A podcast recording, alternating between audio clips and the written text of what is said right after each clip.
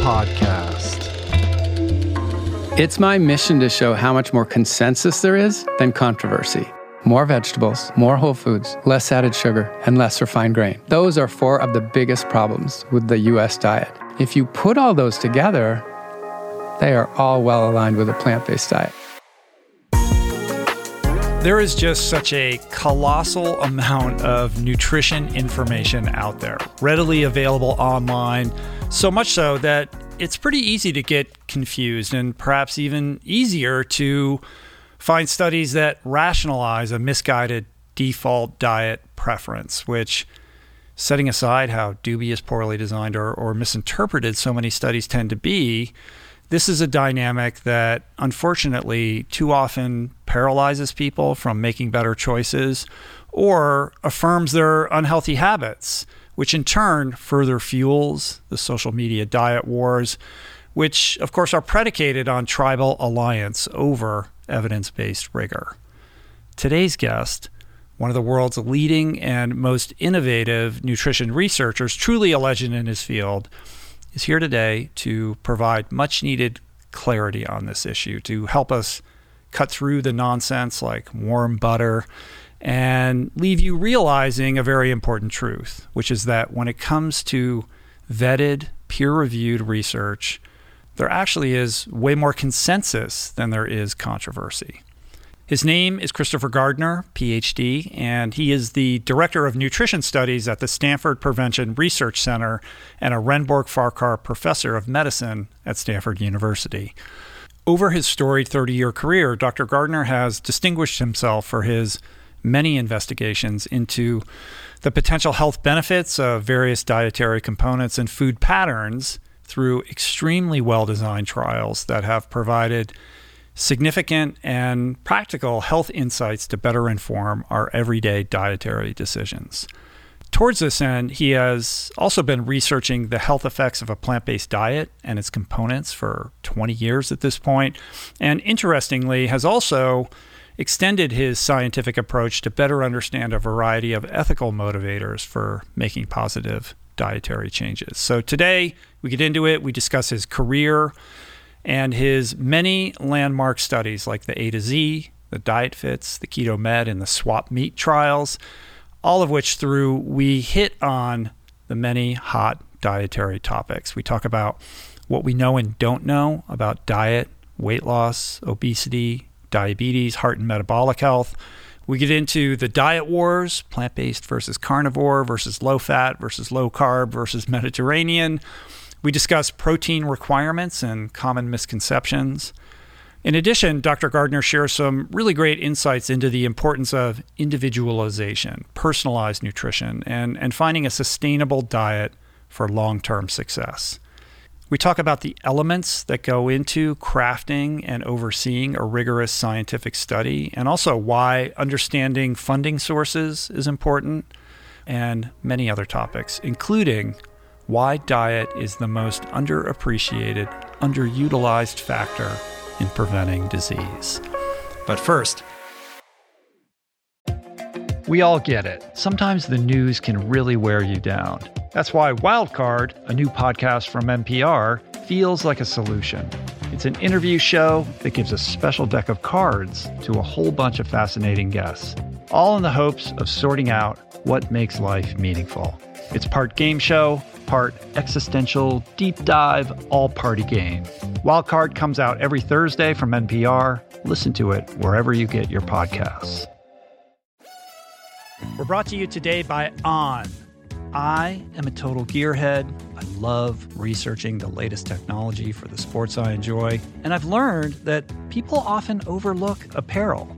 But what you wear isn't just clothes, it is, without a doubt, technology technology that can make or break a performance. And I can tell you, after spending two full days meeting with the apparel wizards at On Labs in Zurich, that On is innovating in this space like no other with next gen premium fabrics and just this heightened level of sophistication and precision and testing and development and intentionality previously unheard of that puts them just miles beyond the competition.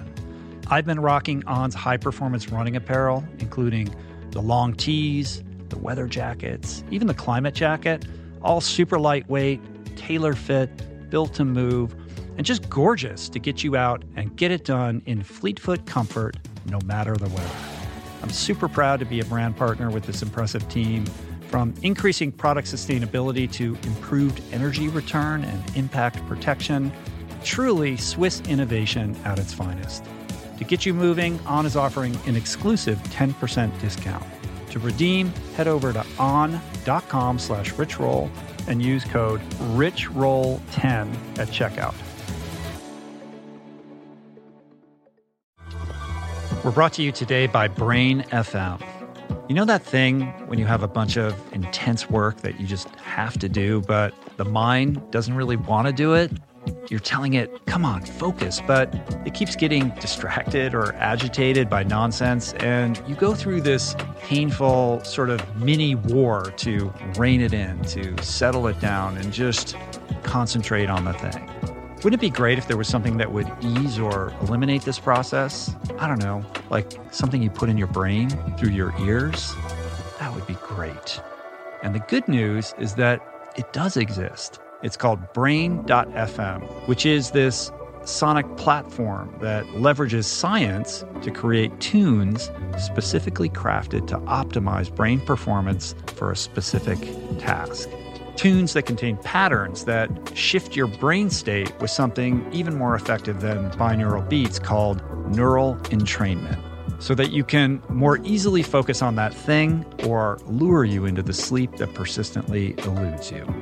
Personally, I notice it the most when I sit down to write. Typically, this experience floods me with anxiety and a near lethal dose of the big R resistance that Steven Pressfield talks about. But now I pop on the headphones, I dial up brain.fm, click the focus feature, and the process becomes I mean, look, writing is still hard, but now it really is so much easier to get into that state of flow and stay there.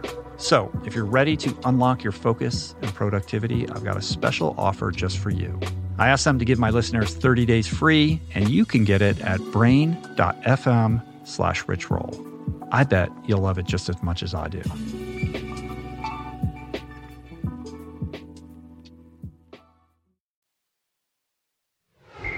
Okay. Dr. Gardner is an absolute delight. It was an honor to spend time with him, and I think you're going to find his insights invaluable, clarifying, quite practical, and uh, perhaps even life saving. So break out pen and paper. You're definitely going to want to take notes on this one. And uh, that's it. Let's do it. This is me and Dr. Christopher Gardner. It is a pleasure and an honor uh, to meet you and to have you here. I mean, you are one of the world's premier leading nutrition scientists focused on studying what to consume and what to avoid for optimal health with a variety of different focal points.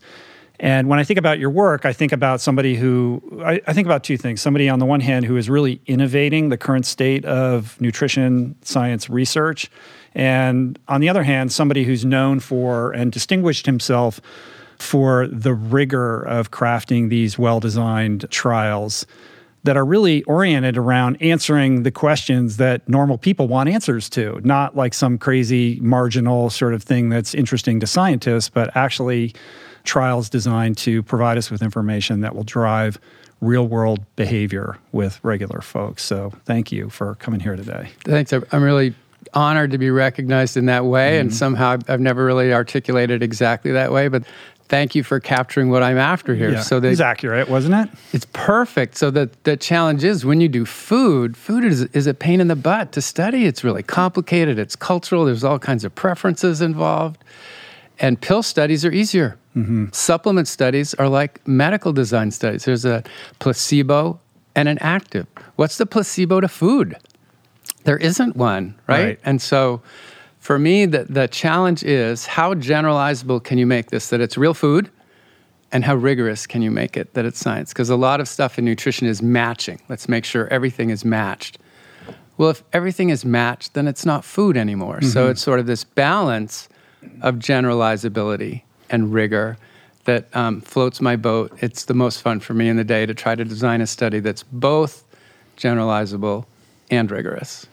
Those things being in tension with each other obviously creates a scenario where there is no perfect study no matter what you do or how rigorous you are or how well balanced you you think that you've you know created a situation where those two things are are operating in a place where you're going to get results that are you know actually actionable.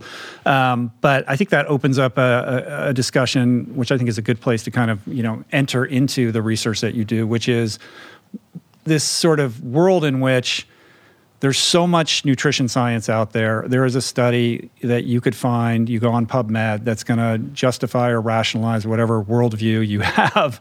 Uh, and many of these studies trickle down or find their way into mainstream media and clickbait titles and reductionist sort of briefs on what these studies said or perhaps didn't say that creates a lot of confusion in the public that leads to a sort of doubt is our product the result is paralysis among normal people who say, these nutrition scientists can't get their shit together. They don't even know what's going on. Like this is all, you know, crazy nonsense. Hence the nutrition wars on social media, et cetera. When in truth, on the primary points, there is consensus. We'll get to that amongst people like yourself. Um, but you know, why do we find ourselves in that situation? And and you know, what are you doing in terms of the studies that you're creating to try to rectify that perception? Yeah, I, I think you've captured it really well. And it's, it's my, after being in this field for 30 years, it's my mission to show how much more consensus there is than controversy. Uh, and, and the deal there is that, as you said, you could find a study that has almost any position you want out of the context of all the literature that there mm. is. So, especially, I'm, I'm sure the world of social media has really exacerbated all this. What what gets the clickbait going here. It's everything you knew for 50 years is wrong. Right. The contrarian point of view. That's what you want to click on. Or jelly beans really are good for you. Or ice cream, which is preposterous, which actually was an Atlantic um, headline just in the last mm. month. Oh yeah, yeah, I remember that. Yeah, that just came out. I mean, that who wants to click on something that says you should eat more vegetables? Really? Oh my God, I, I better click. Oh wait, I've heard that fifty times, and I don't really like vegetables or something along those lines. So, yeah, I've been approaching it uh, in my studies, trying to make it practical, uh, involve other disciplines. That's been really fun for me too. So, I have a PhD in nutrition science, but there's really a lot of economics, psychology here, mm-hmm. taste, pleasure, joy. And when you put them all together, to be perfectly honest, Michael Pollan really nailed it. Eat food, not too much, mostly plants. Right. And he gets away with so much. I'm so jealous. Like he writes that book and it's very engaging. And I, I really do think he nailed it. But he did come up with In Defense of Food after that, which is 27 chapters or so of here's what I really meant. Mm. And as he gets into it and he starts picking apart what's food, what's mostly, um, what's not too much, uh, that all requires some definition. And, and, then people get embroiled in controversy again when it it doesn't need to be. So I, Rich, I shouldn't even have a job. Really, I should be out of a job. If people would just eat food, right, I wouldn't have. but job. it is complicated, and people are messy. So that's the problem, right? Even in the most well-designed trial, um, and you can come up, you know, you can run a trial and control it to the best of your, you know, ability, et cetera, uh, and come up with some pretty ironclad results as a result of that. And yet, because you can't create the perfect scenario, you're always open to criticism for people who refuse to believe that this is the case, right? Because people are involved, because there are always going to be variables outside of your control or whatever, um, you know, kind of definitions you apply to your study about term or, you know, uh, portion size or whatever. Somebody will say, well, you didn't do this or you should have done it this way. And if you had, it would have been different. Hence, we can't read anything reasonable into this. Yeah. And so my approach in all my so I design a study and I write it up, and I don't do any animal model studies, but mechanistic people do, and they control everything, and they can chop a head off and grind up a spleen or a liver and look at some very mechanistic things, which that's not what I do, but I sometimes cite that. And you've got observational epidemiology, where you're tracking people for 40 years, and the knee jerk reaction is association, not causation. And my immediate reaction is, oh my God, that is so cool. They know who ended up in the hospital with cancer mm-hmm. or heart disease. I never had that option in my job. I wouldn't get promoted if I said, "Cool, I've started this study, and in 30 years, I'll report." Can I just keep my job for 30 years till they're done? So I do little studies of risk factors. So I recruit live human beings, feed them real food, and try to lower their cholesterol, blood pressure, weight, or something cool and new like trimethylamine oxide. And then I say, okay, I, changed a risk factor that should lead to preventing a disease, but I honestly don't know because something else might have happened in the meantime. And as you were just saying, oh, what if I doubled the dose? What if it was in half? What if it was that instead of something else? So as soon as I report one of my uh, randomized controlled trials, which is sort of the gold standard of nutrition research, instant feedback is, yeah, but what if you change that one parameter? And I say, crap, you're right. That that's totally plausible, but I didn't do that study. I did the one I did, and uh, the randomized controlled trials are very narrow questions, as opposed to, is meat bad for me? Is soy good for me? Yeah, those are unanswerable questions. They have to be much more specific. Yeah. In order to answer that, how are you defining good or bad, right? And what factors or things are you looking at to make that determination?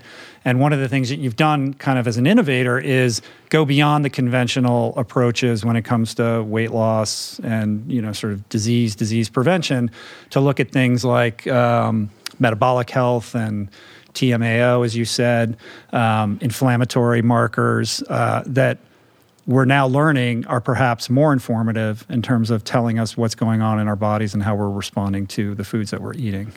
Yep, and uh, it's exciting and, and fun to explore these new areas. And let's just start with inflammatory markers for one.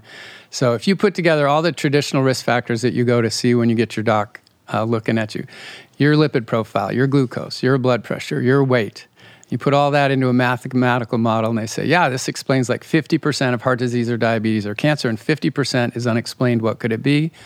ah, immune function, inflammation, insulin resistance. In, in my scientific world, those are all really hot topics right now. The microbiome, what's happening in your microbiome. Ah, maybe that's the other 50%. This is super exciting. Let's engage in this.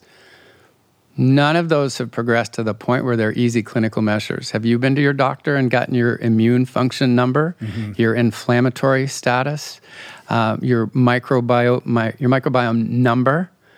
No, because there's a thousand species of microbes. And in my world of inflammation, here's, here's my quick story on this. I was very excited to get into this, and I had a colleague in this area.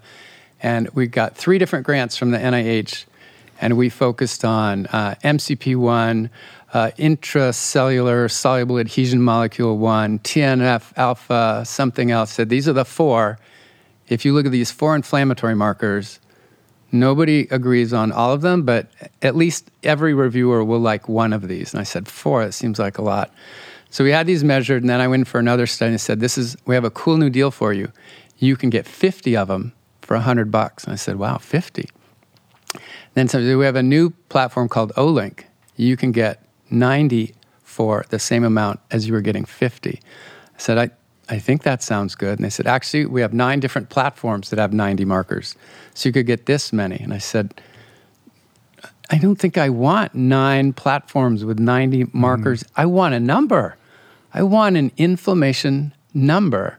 And the field isn't there yet. So we all kind of agree this chronically elevated inflammation that's not rheumatoid arthritis, not a very acute condition uh, where you're being treated, but just chronically moderately elevated that's probably is underlying a lot of diet related chronic disease.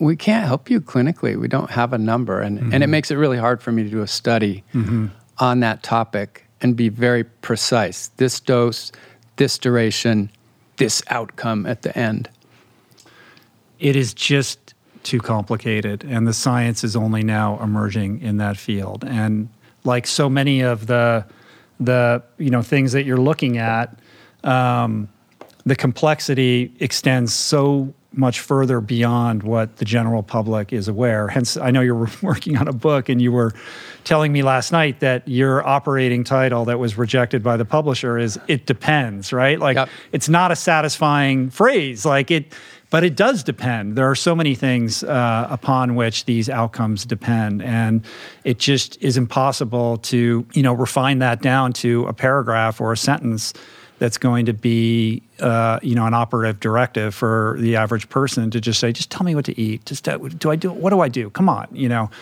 It depends but that's the truth and that's science. And, it, and i think if you if you narrow that down to a couple of things like what was the food? What was the comparator? What did they eat it with? Who was the person? I think as a community the, the folks interested in nutrition reading this could be more effectively critical if they just got a couple of those basics down. So, mm-hmm. one of my experiences back in my PhD in the early 90s was two articles that came out in, in just one year. And one said, Oat bran is great for you, and the other one said, Oat bran doesn't work. And it, it looked like those are polar opposites. All you had to do was look very closely and see the one where it worked was older men with high cholesterol, the oat bran, lowered their cholesterol. The other one was college students with normal cholesterol and it didn't go lower than normal. It was already normal. Mm-hmm. The headline mm-hmm. made it mm-hmm. seem like they were opposite. And really, it would have been easy to say if you don't have elevated cholesterol, then this oat bran probably isn't going to lower it below normal. But if you do have elevated cholesterol and you want to avoid a drug, you might want to try this oat bran. That's all you'd have to say. Or you could make it controversial. The nutrition scientists never agree. Right. I feel like, I mean, I'm all for free speech, but I feel like there needs to be some kind of counsel for the responsibility of, of uh, medical and nutritional uh, journalism in this regard, because you know those those are simple titles to articles, and who knows what those articles actually said in whatever uh, publications they were in, but they have such a huge impact on the average person who doesn't have who's never going to go to PubMed and may not even read that entire magazine article or newspaper article. Yep. And there are a couple publications out there. The Center for Science and Public Interest puts out a health action newsletter. The Berkeley Wellness Letter is really good. Mm-hmm. Your podcast is really good. Simon Hill's podcast is really good. It's sort of like there was a new study, and in the context of the rest, it, it made a little difference. Mm-hmm. But there was a huge context that it goes in, and so it doesn't overturn everything we knew for the last 50 years. Right. It adds another dimension to this, and that's interesting. And usually it doesn't overturn what you knew yesterday. Right. Which is like, again, that goes to the that that thing inside of us that wants that hot take, that contrarian, yeah. you know, reductionist perspective. And it's disappointing when it doesn't pan out that way, but you know, the truth hopefully, you know, surfaces to the top over time. Um, and on the, on that topic, let's let's talk about a few of your you know better known studies. Um, I think the, the study that you probably initially became very well known for was this A to Z study, where you mm-hmm. compared uh, a variety of, I guess they're called fad diets. Yep. Are they fad diet? You know, fad whatever they, popular they popular, popular diet protocols at the time. So this was like 2007, 2008? Published in 2007. Yeah. Uh-huh. So walk me through um, how you came up with this idea and you know, how you designed this study and, and what you discovered. Yeah, it was pretty fun. So, and actually, this goes way back before then. I applied originally to the USDA for some funding, and this is sort of just in the early 2000s when Atkins uh, had been revived. The Atkins book mm-hmm. came out in the seven, 1970s and was dismissed. And all of a sudden, it was revived, and there was a huge amount of interest in it and the zone was coming out then. And you're a swimmer. Actually did you know barry sears? Well i have a story about that actually. So i i graduated stanford in 89 uh-huh. um, and the coach skip Kenney was well known for getting really excited about one thing or another from time to time. And he uh-huh. would find these people and bring them in and have that person talk to us, whether it was a mindset coach or some new idea that he thought would be helpful. And I remember a couple years after I graduated, I came back for an alumni weekend. It must have been 91, 92 or something like that. And I was at a tailgate party before the football game with a bunch of the swimmers, the younger guys. And they're like, man, Skip brought this guy Barry Barry Barry Sears in to talk to us because Skip was all about the zone diet, the Uh-huh. coach, and he was he was trying to get the whole team on board. And he had I think he hired Barry Sears, who like worked with the team Uh-huh. um, to try to get these guys on the program. And and I think in retrospect, if memory serves me, later on. Barry Sears sort of publicly took credit for some of the successes Yes. of these athletes at Yes. the Olympics. But I will tell you, as somebody who knows these athletes personally and talked to them about this, they were like, yeah, he came in, he wanted us to do this 30, 40, whatever, whatever it was. yeah. He's like, we didn't, no way. They're burning like, you know, they're, they're, they're so hungry. They're eating so many calories. Yes. like, we're not, none of them actually did it. So Barry Sears may have claimed that he got everybody on board with this diet, um, but they weren't actually practicing it in real life. And so they were kind of, you know, dismissive of him, irregardless of whether his ideas were correct or good or, or, or what have you. And I think that speaks to a larger issue that you come across, which is the real world, you know, adherence versus mm. like, oh, we designed this study and these people did this. Well, did they really? And what did they do afterwards? And, you know, what's actually real here? Yeah, so this, it's a great study for that. But I will add one comment, as I remember at that time said, Stanford swimmers are winning all kinds of medals since they went on this diet. And somebody That's said, not what happened. didn't they win all kinds of medals before the diet too? Yes. yeah. So like, Yeah. did that trajectory change? Uh, no. So again, Mm-hmm. context. But for for my interest was th- there were these New York Times best-selling books, and uh, here's a little inside baseball: is if you follow nutrition, there's something called the acceptable macronutrient distribution range. It's a marble mouthful of AMDR, Mm-hmm. and the Atkins diet is outside of that, and the Ornish diet is outside of that, and the Zone diet's barely in it. And so this is like, wait, there's a whole bunch of popular diets out there outside the acceptable macronutrient distribution range. what do we think of these? They're New York Times bestsellers. And so my idea was, yeah, why don't we do this? And it was kind of interesting some of the pushback I got from reviewers. So it's like, this is a popular diet. I mean, why would you study that? If it is a fad diet, it'll be out of fashion mm-hmm. by the time you have your results. So there's no reason to study a fad diet. It's like, no, no, no. Some of these books have been around for a really long time. Somebody should study the books. Say, okay, so are you going to match the protein, and you're you going to match this? And you know, as part of our scientific rigor, there's there's things to match and not. And my idea was, they're selling the books. Let's just have them read the book and mm-hmm. see what happens. And then there's another group saying, okay, now once they've read the book, they'll have to follow exactly what the book said. I said, I don't think so. I don't think a nutritionist comes with a book when you buy it at the bookstore. They read it, and then you have to see what they do. So the fun of this study was it was designed very intentionally so that for the first eight weeks of the one year study, a dietitian would come in and, and I'm exaggerating, but basically read the book out loud to you, one eighth of the book each time for eight weeks, to make sure they had at least read it. Mm-hmm. Because what we did find, here's a fun anecdote. We put people on the Atkins diet again, which was very popular at the time. And some of them would show up to these classes and say, half my office says they're on the Atkins diet, but I have read it. And they are not. They say that they, they obviously don't understand it. I have read the book. And these people say they're on it. And they got like one concept out of the mm-hmm. book, not having read it. And they say they're on it. So part of the rigor here was make sure they've read the book. And then after eight weeks, what we told them very intentionally was, we're not going to help you anymore. If you want moral support or social support, we'll help you if you call us. But if you have questions about adherence to the diet, we're not going to help you. You read it. We're going to see what happens. And one of the funniest uh, stories from this for me was I'm pretty sure it was an email from Barry Sears. Uh, toward the end of this, at the end of the study, the Atkins group did a little better at six months. From six months to 12 months, the weight was coming on faster than the other group. So I, I suspect if we carried it out to two years, they all would have been the same. The actual finding of the study was the only two diets that were different from one another were Atkins and Zone. Now, this is a little bit of a head scratcher because by picking, Atkins is the lowest carb, Zone is the second lowest carb, Learn, which was sort of a health professional's approach, and Ornish, which was the highest carb. It was very intentionally a, a range of low fat to low carb extremes. So if low fat or low carb were different, it should have been the two extremes that were different, mm-hmm. Ornish and Atkins. It wasn't. The only two that were statistically different were Atkins and Zone. Those were the two low carb diets. Zone lost the least, and Atkins lost the most. So it's not really an advertisement for low carb. My personal opinion was the zone instructions were really hard to follow, and Atkins was quite easy. Don't eat carbs. Right. So it's an adherence and kind of real world human problem, not.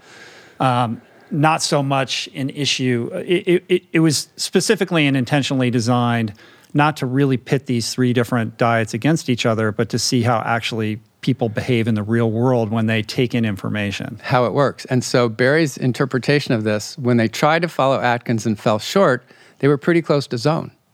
So he said, My diet wins. And I said, Wait, wait, wait. if you want to be on the zone diet, read the Atkins book, yes, basically. Exactly. Yeah. And I have a flip side to that, which is Dean Ornish was quite upset. Said, Well, I don't, you know, you didn't get them to follow my diet. And I said, Dean, we bought them the book and we gave them a nutritionist and they read it. If you looked, so we did extensive dietary assessment on this at baseline three months, six months, and 12. And if you looked at 12 months, the Ornish diet is 10% fat. They were at 30% fat, not mm. 10. If but you were look, they claiming they were still on it? Well, they, they were assigned to it. I mean, the way I wrote the paper up right. was they were assigned to this, and this is what they did. And I sort of, I have a chart of what the um, Amer- the guidelines of the American Heart Association and the dietary guidelines for Americans are. In shooting for Ornish, they fell into the dietary guidelines. In shooting for Atkins, they kind of fell into zone. So it's almost like it was a, a zone versus dietary guidelines mm-hmm. study according to how they followed it. But no, they got assigned to these four different books. And so as, as you started this conversation, you said it's more about adherence and what real people can do. They couldn't do the extreme diets. They could not do Ornish and they could not do Atkins. And so that is how we wrote the study. We assigned them to this, we got them the book, and they read it. Here's what happened. They pretty much lost the same amount of weight at the end, mm-hmm. except for Atkins and Zone. And our more stunning conclusion was there's like on average a couple pounds difference between them at the end. But what's super cool is how variable they were within each group. Within each four of each of the four diet groups, somebody lost 50 pounds and somebody gained 10 or 15. And those were not outliers. Everything mm. in between. So my epiphany from this study was people getting the exact same advice can have wildly variable results. Ah, that is humanly, personally fascinating. Why are we so complicated? Mm-hmm. But it was reading a book. It seemed to me a right. very practical public health approach to this question of weight loss. So, extrapolating from that big picture, humans are complicated. There are all kinds of mechanisms at play that, that must be accounting for this wide variety of, of results with weight gain and weight loss and, and other sort of uh, uh, uh you know results that you were seeing and then also the very sticky problem of like how humans behave. you know, yeah. like just because you read a book or this says do this, and it is sometimes I would imagine you see people who who say, "No, I'm doing it exactly like they think they're doing it exactly right." Yes, but in reality they're not. And then other people who are like, "Yeah, I know I'm kind of veering off here and there, or, but you know, I'm trying to make it sustainable. Like, I, I guess what I'm getting at is different levels of self awareness around adherence, even within that population of people. Right. Yeah, they do. There are people who think they're doing it, and you follow up with them and say, "This is one of the things we told you not to eat." Oh, I didn't understand that. Mm. I thought it was the other way. Um, but two of my favorite words in my field that you're kind of getting at is effectiveness and efficacy. And so, in some of the studies that you do, some of the some of the scientists will publish two things. One is the intention to treat, and one is per protocol. Is one of the ways to frame it. And intention to treat is here's what everybody did. What if you had somebody that you assigned to Ornish, and in the middle they hated it and they went Atkins, and you know they did because you look at what they're eating. You have to include them in the results, and mm-hmm. you have to keep them in the Ornish group. Mm-hmm. So that's intention to treat, mm. where there's a lot of there's a lot of variability because of that. Per protocol is we only took the people who did it right. And mm. that's usually a much smaller subset of the population. And it's a quite relevant question. So if you followed it as designed, this would have been the result. So it's nice to know the efficacy results of if you did it, this would happen. And also see, yeah, but when you randomly assign people, most people don't do it. Mm-hmm. Both of those are important perspectives. Which has to be infuriating for you. I mean, as, as fascinating and as curious as that is, it's got to be frustrating.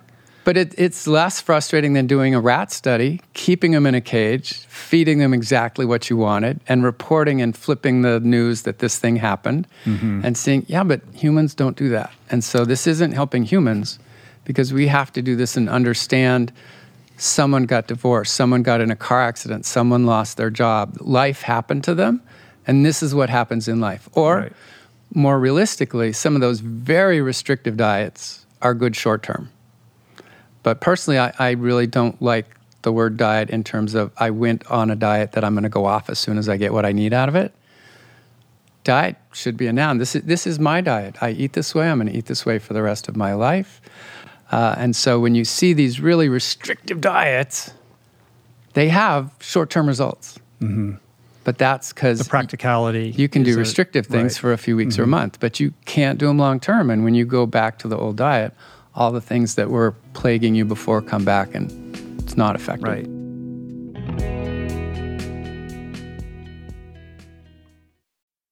We're brought to you today by Birch.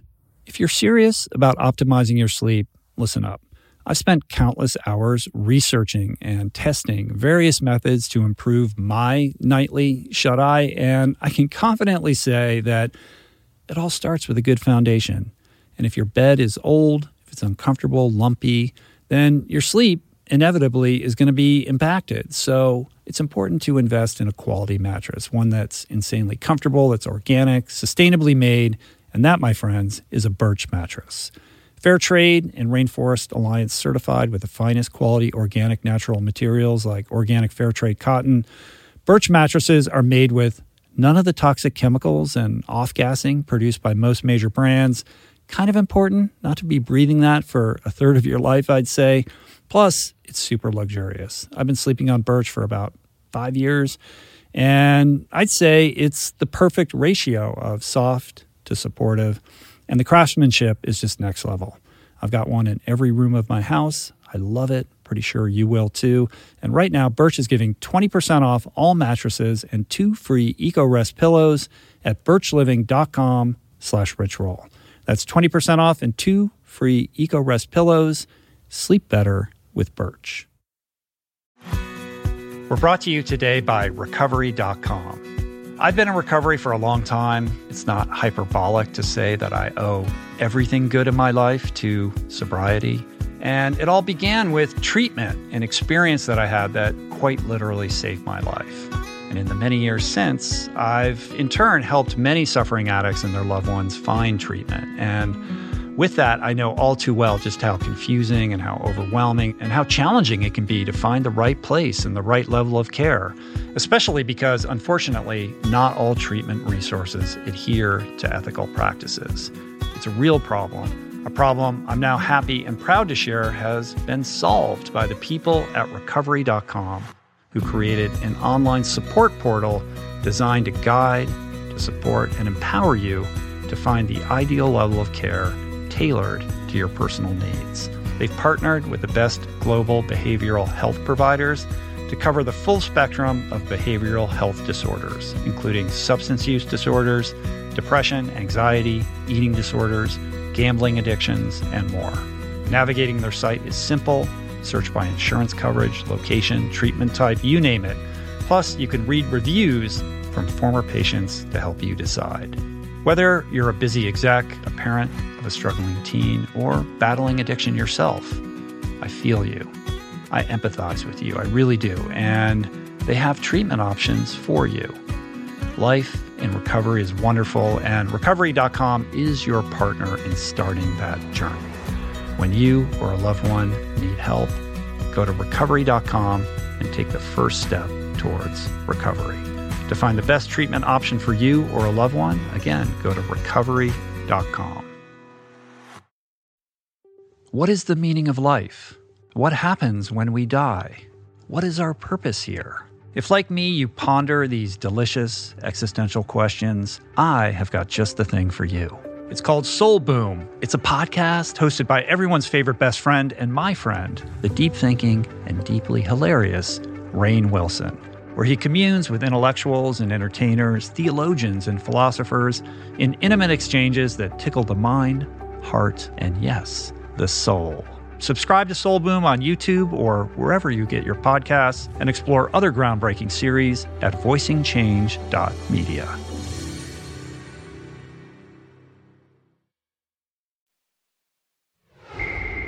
Taking uh, what you can do with mice because you can control their environment a little bit better.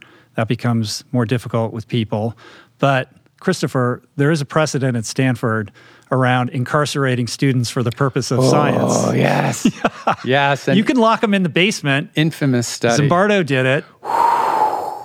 yeah, you see Controversial. Human, yes. Maybe not maybe maybe not in 2023. Okay. But yeah, I'm not sure I want to go there. but yes, that was a yeah. an experiment gone awry. But this idea of of trying to understand this uh, unpredictable variability in weight loss and weight gain that came out of this A to Z uh, study um, I gather that that must have been top of mind in trying to uh, design this diet fit study, where you're going to yeah. look at some unique uh, factors that maybe hadn't been looked at before, uh, at least with rigor, in terms of nutrition and weight loss, by pitting low fat a low fat diet against a low carb diet and looking not just at weight loss, weight gain, or some of the typical biomarkers, but by honing in on insulin resistance and metabolic health, as well as genotype. Yeah. So the fun of finishing that A to Z study again was seeing that variable response and thinking, okay, the cool question here is not which diet is better, it's which diet is better for whom. There must be some pre, there aren't there predisposing factors. So instead of telling the American public or the global community, here's the best diet, what if there's a factor that predisposes you to doing better on one than another. Doesn't that make a lot of sense? Mm-hmm. Yeah, we should go after some of those. And so after we finished A to Z, two things happened. One is a group approached us and said, Can we look at your DNA? And there was a signal in the DNA about a possible genetic predisposition. It had to do with single nuclear polymorphisms, nucleotide polymorphisms, SNPs, and they had these two genotype patterns a low carb genotype pattern and a low fat genotype pattern. And retrospectively, it looked like it would have worked in A to Z, mm-hmm. but that's more of a hypothesis generating approach by digging into old data. And the more rigorous one would be okay, now that we have these genotype patterns, let's design a new trial and test it. And the idea being that, or the expectation perhaps being that somebody who has a certain um, genotype for uh, for doing well on a on a low carb diet is going to fare better versus the vice versa, right? And yeah. this should play out if we conduct this study. And pretty easy to do, just mismatch them. Mm-hmm. So have some matched and some mismatched. The other one that came out right about the time that we were finishing was a slew of relatively small short-term studies that focused on this insulin resistance idea, and I found this super appealing, uh, or uh, just intuitively appealing because I'm trying to look for what would be predisposing factors. And people with insulin resistance have a hard time putting away carbs. And so it doesn't really say it in the name, but every low fat diet is a high carb diet. Mm-hmm. I don't know if you want to go here, but protein across many, many different diets barely budges. It's almost always 20%. Sometimes the reviewers want to make sure I've matched for protein. And maybe on another day we'll discuss. I don't have to. Like protein always ends up about 20% of calories in a if you're just eating a variety of range of foods, even if you manipulate low carb and low fat. So, it's all I wanted to do was do low carb or low fat. And if you're low fat, which carbs are you eating? Like you could be eating lentils and squash and whole grains, or you could be drinking Coke and you could be having white flour tortillas and mm-hmm. white flour bagels and donuts. So we said, all right, let, let's do this thing. Let's only do low carb and low fat, and let's do the genotype thing and the insulin resistance thing. And so for insulin resistance, uh, it's actually a tricker, trickier term than most people might imagine. I bet a lot of your listeners have heard of insulin resistance. It's not a dichotomous thing. It's not like you are or you aren't. There's a continuum, and there's mm-hmm. multiple ways to measure it.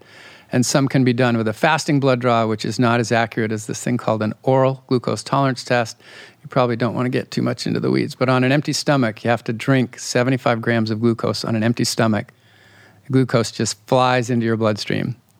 And you can monitor the insulin response to that. And your, your pancreas freaks out thinking, mm-hmm. oh my God, have to put this glucose away. Here's how much insulin I'm going to spit out to get that put away in cells. And if you're insulin resistant, you see this huge spike in insulin. And you basically have to kind of cut people at the median. There isn't a number that says your insulin resistance. What you'll find is mm-hmm. some people spit out a lot of insulin, some people spit out very little and put it all away.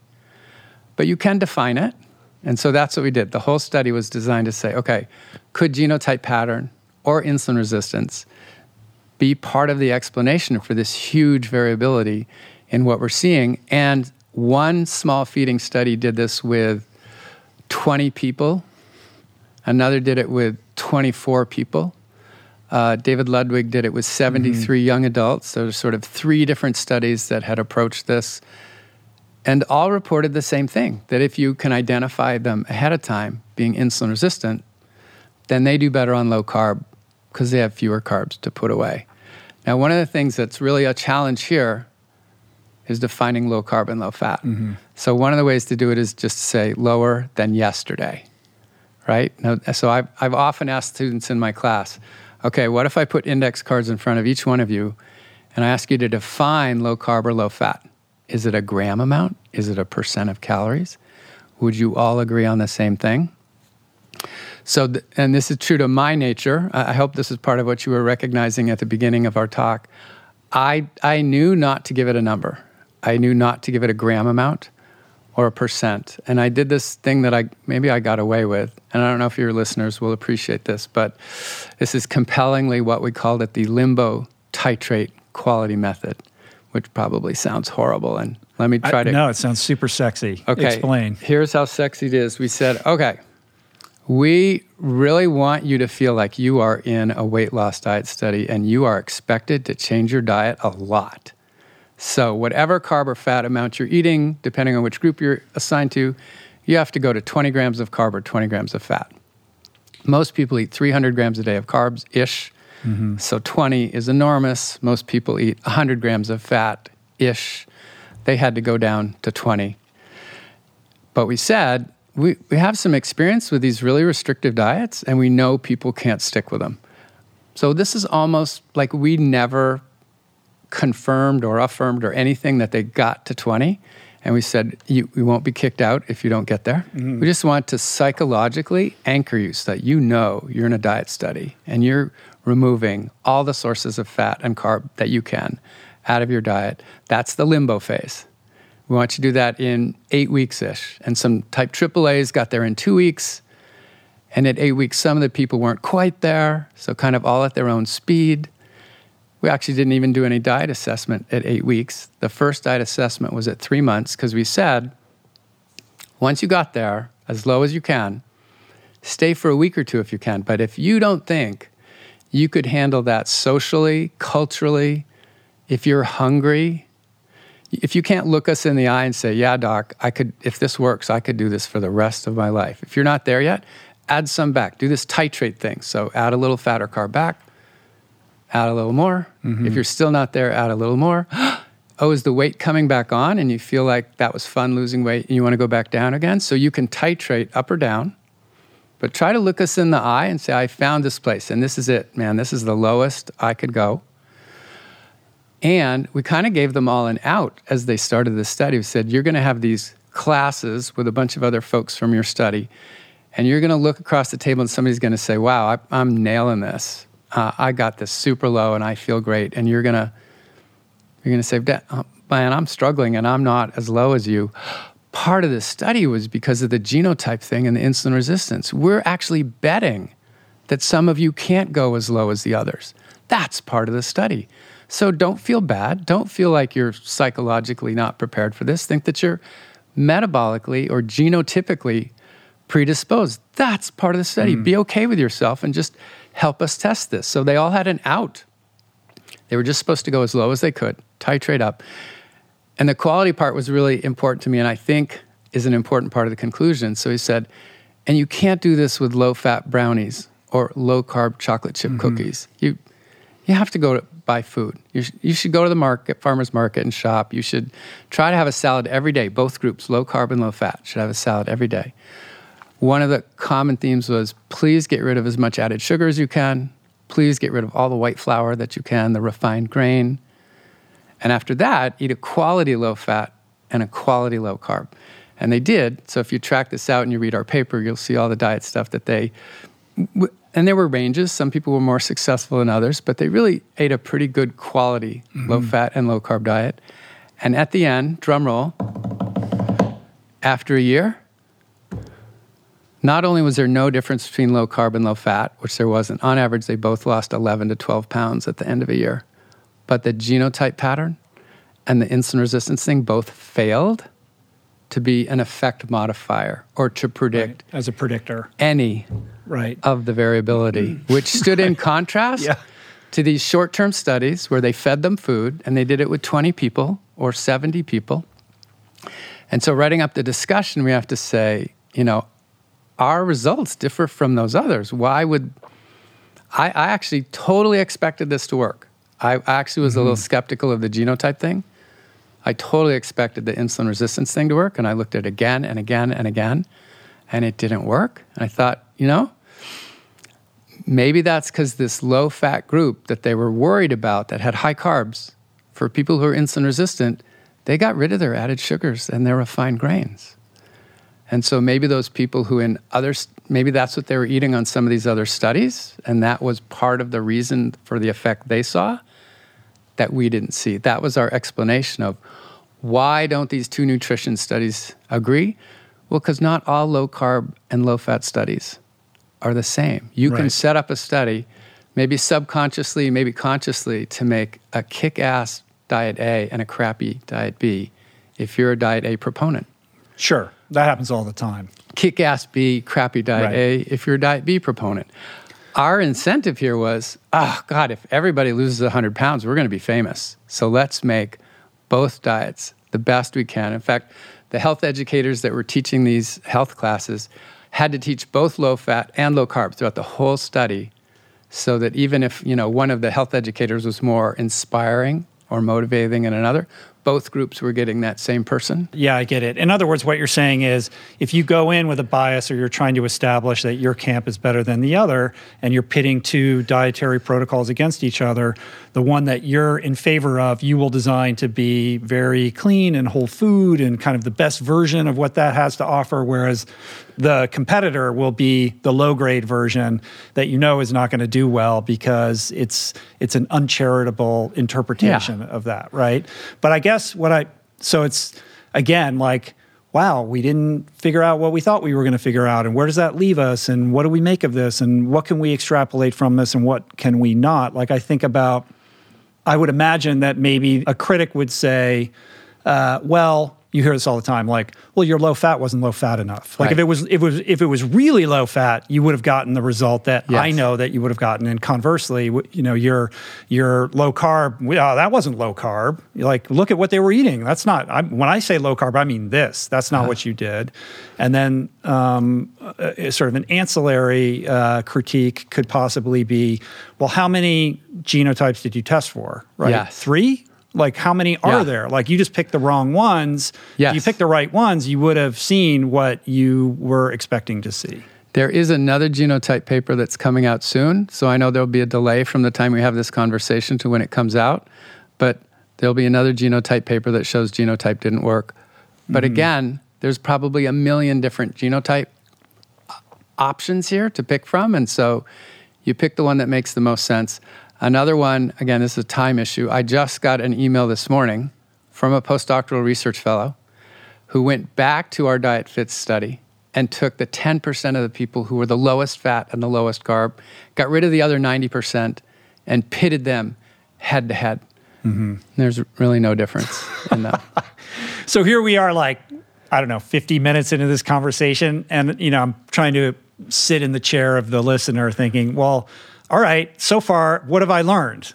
You've about learned, what to do. You've learned to eat a good yeah. quality diet. So really what I'm after here in in doing my studies is to show that there it's not that there's disagreement here. If you put this in context and say and see that we had a good quality low carb and a good quality low fat, that's better than you're gonna you're gonna fare quality. well. Yeah, and Yeah. and that's already it goes also to this adherence and self awareness issue, which is if you I would imagine if you polled you know 100,000 average people and asked them what they eat, they would probably report that they're eating better than they actually are, right? And so we have these arguments around the margins, around low carb, low fat, et cetera, uh, when in reality, the low hanging fruit and the real issue that we should be looking at is, you know, what are the big areas on which there is just incredible consensus amongst the scientific community in terms of what we should be doing and and what we shouldn't be doing. Yeah, and we just published a study on that from the American Heart Association. If we can go there, the dietary yeah, patterns it. paper. Yeah, yeah, because it's sort of like start here, and if you can do that, then do this. So I'll, I'll start describing what the, the point of this scientific advisory was. It came out in April of 2023. Uh, the American Heart Association has regularly, for 50 years, updated their dietary guidelines. And the previous, most recent update was 2006. And in 2021, they did it again. Didn't honestly change all that much, but they refined a few things and they spent a ton of time in this paper looking at all the literature that was available before 2006 and between 2006 and 2021 here's all the data we have on who has a heart attack, myocardial infarction, stroke, any kind of cardiovascular disease. Here's 10 domains that cover a heart healthy diet. And, and those are sort of individual things about whole grains and veggies and beans and salt and saturated fat. And they said, here's the things to include or avoid. And then the public said, so does what does that mean? Should I be vegan or should I be Mediterranean or should I be paleo? And I said, ah, you know what? We should do another paper on patterns. So instead of individual components, how many of these popular dietary patterns out there could be consistent with this set of domains? In other words, like the overlap in the Venn diagram between all of these different Yeah. perspectives. And so I want to focus on the overlap at first. So the 10 patterns we picked were the DASH uh, diet, that's the dietary approaches to stop hypertension, Mediterranean, three types of, of vegetarians who had pesca, who had the ovo lacto vegetarian, we had vegan, sort of a higher fat vegan. We also had a really low fat vegan diet. We had a low carb, a low fat, a paleo, and a keto. I hope that was 10 because we had 10 patterns. And we tried to match them up to the 10 domains. And we scored them from high to low. And Dash and Mediterranean got the best score, and Paleo and Keto got the worst score as you mm-hmm. were matching these domains. And happy to go into some of those details if you want. But uh, one of my takeaways that I thought was great was across all 10, they all said more vegetables, more whole foods, less added sugar, and less refined grain across all 10. Now, this could be a trivial response if those are things we already did. Those are four of the biggest problems with the US diet. We don't eat many vegetables. We eat a lot of ultra processed food. We eat a crap ton of added sugar and a crap ton of refined grain. So for, for me, this is a kumbaya moment. Oh my God, all the patterns agree on 50% of probably what plagues human health associated with diet. Why don't we all get together and work on that That's no fun. Ah, yes, it's not as the clickbait doesn't Yeah. work, but we really all agree on those. And those are all big issues. The one ex- extra one I'd love to add in there is beans. I actually think eating more beans is probably the biggest thing Americans could do to change their diet in a positive way. And there's so many kinds of beans, culturally appropriate, lots of unapologetically delicious dishes with lentils and chickpeas and kidney beans and refried beans. Oh my God. Um, but you wouldn't get the paleo and keto in there, right? Because they're they're super low carb, and beans are full of carbs. So if you after the the four things I mentioned first that they all agree on, the next ones I would add would be beans. We kind of all agree on come beans. Next. Yeah. Yeah. I mean, I like that way of looking at it, like this heat map sort of um, perspective that allows you to transcend all the labels and the tribalism and all of that Yeah. and really just focus on, you know, this is. I think you've characterized this as being like 50% of the, th- but it's it's kind of like 90, 90%, isn't it? I mean, it's really like if you do those four things and then maybe the fifth with the beans, like you're on the five yard line. pretty much, right? And and a, so and another way to appreciate uh, to yeah acknowledge that appreciate it is I do think there are arguments for some of these low carb, low fat, high protein individual for things whom and when at under, the margins. Under, yeah, at under the these- margins. yeah. After Depending you got the foundation Exactly, right, yeah, so there'd be a lot less bickering if yeah I do all these things and huh and I actually prefer avocado to steel cut oats or something. I I I prefer this higher protein to this higher carb, whatever. Yeah, I think you could hedge your bets and at that point sort of biohack your own metabolism and come up with something that's a little better for you than the other thing. But can you please fix the first 50 or 90% because we all agree mm-hmm. on that and you're mm-hmm. doing that wrong. Right. So this first tier of the heat map, less added sugar, less refined grains, way more starchy veg, more whole foods, less ultra processed foods, and then with the footnote around beans. But then there's a tier just below this, right? Okay, we've done that. Now how do we get to the next level? And Now I would flip that the- one little thing you said starchy veg. So the one things they all agree on is Oh, non-starchy meant- veg. That's what I meant to say. right. Sorry about broccoli, that. Yeah, yeah, yeah. cauliflower, leafy greens, red bell peppers. Yeah. Um, but then then you get to the the avocado, the avocados, the nuts, the seeds, the olive oil, fruits. Are we going to eat fish? Are we going to eat eggs? Like Right. that kind of all falls into that next tier. Yeah, we've got beans with lectins. Oh my god. no, no, no. Please just take one moment. Like let's go on a like a, put a pin in what we're talking about and just explain this lectin thing quickly.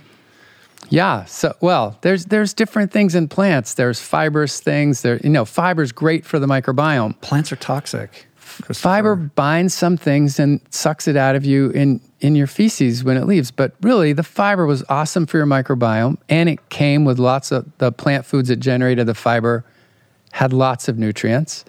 There's phytates. There's oxalates. There's there's lectins. There's there's a couple things that are, are less than 100% perfect, but to avoid those would mean you'd be avoiding getting all the fabulous things that come with it. And in, in my sort of, you're talking about this, this core that has a second ring, and my second ring is beans, oh my God, with lectins. Fruits, oh my God, they have sugar. Nuts, oh my God, they have fat. Eggs, oh my God, they have cholesterol. Fish, oh my God, they have a face.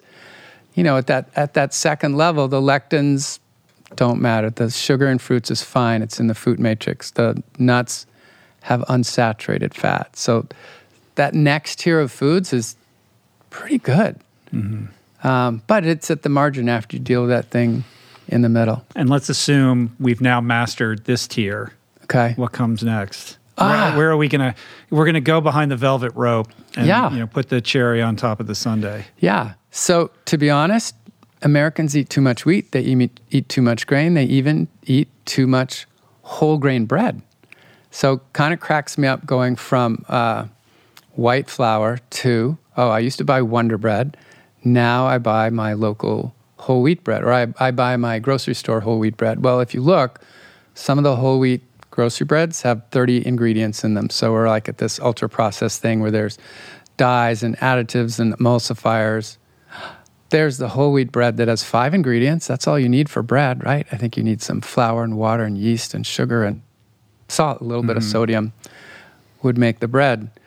I actually make a kick ass wheat berry salad. People say, What's a wheat berry? I say, That's the grain that you make the flour out of. So instead of grinding it all to a powder and consuming it in bread, you can soak it and add all the things that I add to my wheat berry salad, which I'm happy to elaborate on if you ask me. But I'll, start first with this fun thing about glycemic index.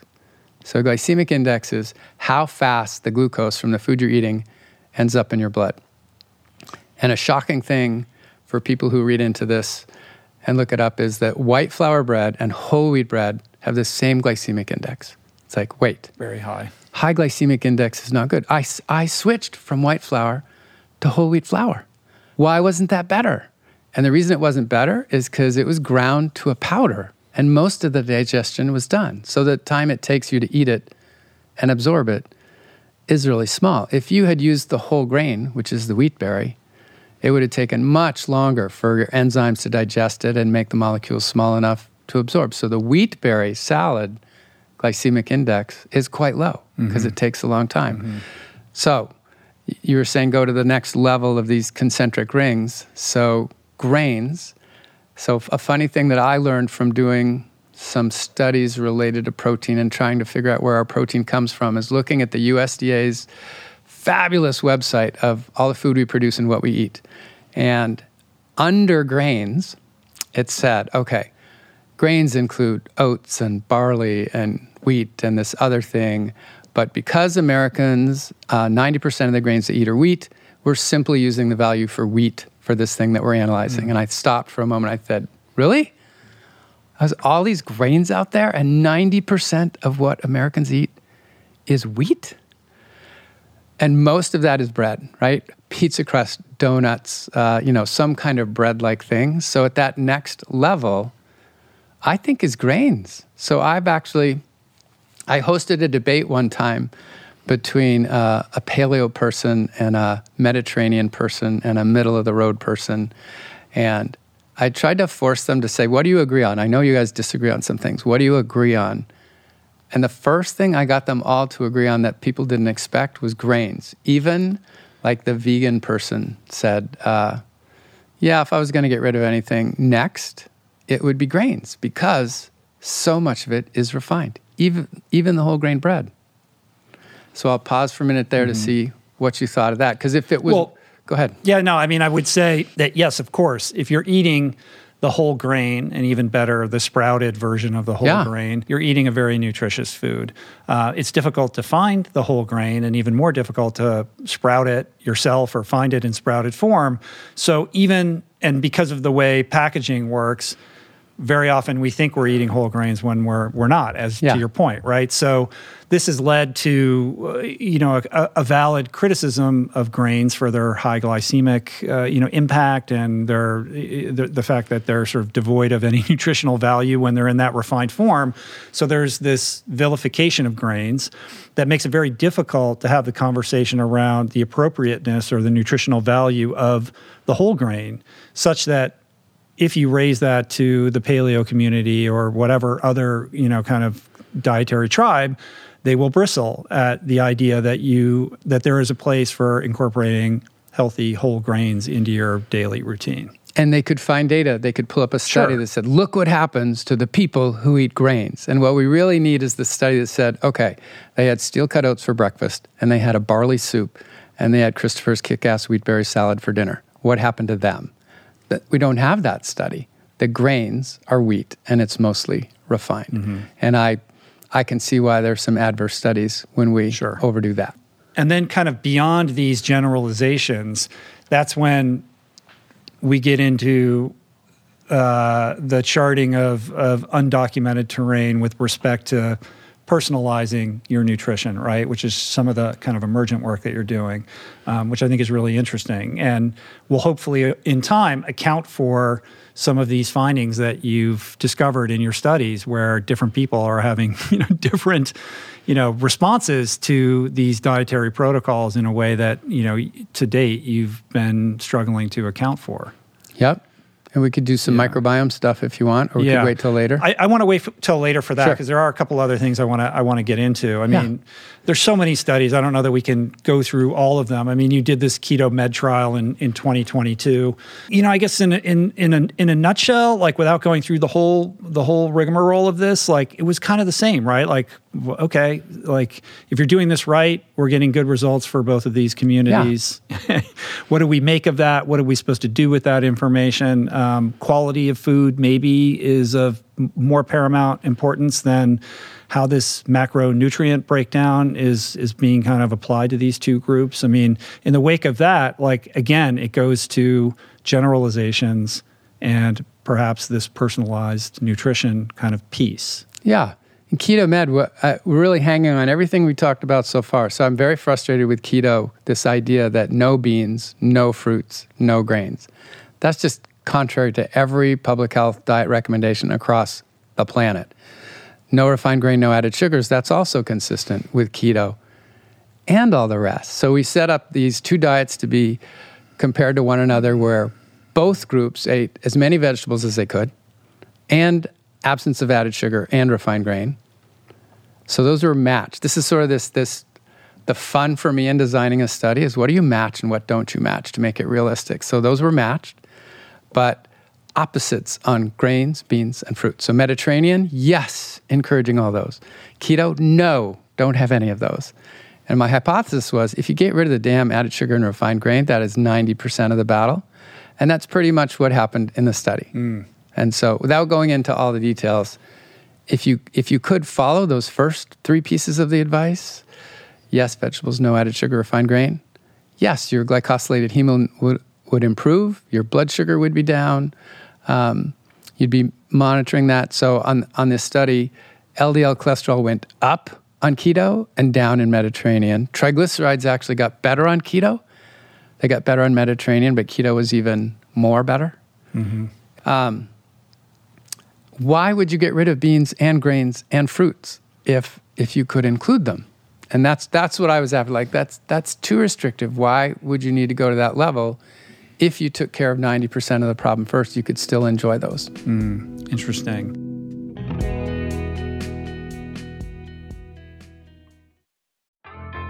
There is so much health information out there. It can feel overwhelming and leave even the most well intentioned confused about what's what and who to trust. Well, the first person that I call when I'm seeking clarity is my friend and nutrition expert, Simon Hill, host of the fantastic podcast, The Proof. Each week, Simon matches wits with brilliant scientists, translating their evidence based insights into actionable tools for better well being. Subscribe to The Proof, available wherever you get your podcasts, and explore other groundbreaking series at voicingchange.media.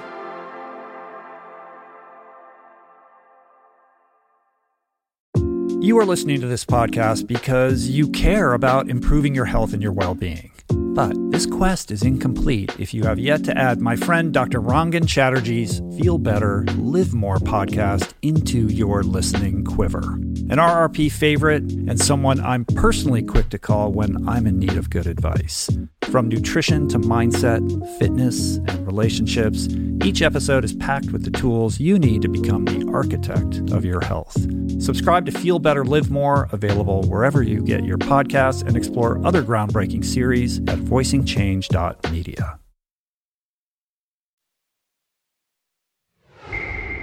I think on a psychological level, for some people, regardless of the how restrictive the protocol is, there's something easy or comforting about the fact that you can just say, these are off the table and you can eat these things. Uh-huh. And so it makes that decision tree a little bit simpler. And even if it's challenging from a sustainability point of view, um, there's something about the simplicity of it that makes adherence perhaps easier or a little bit better. Have you found that?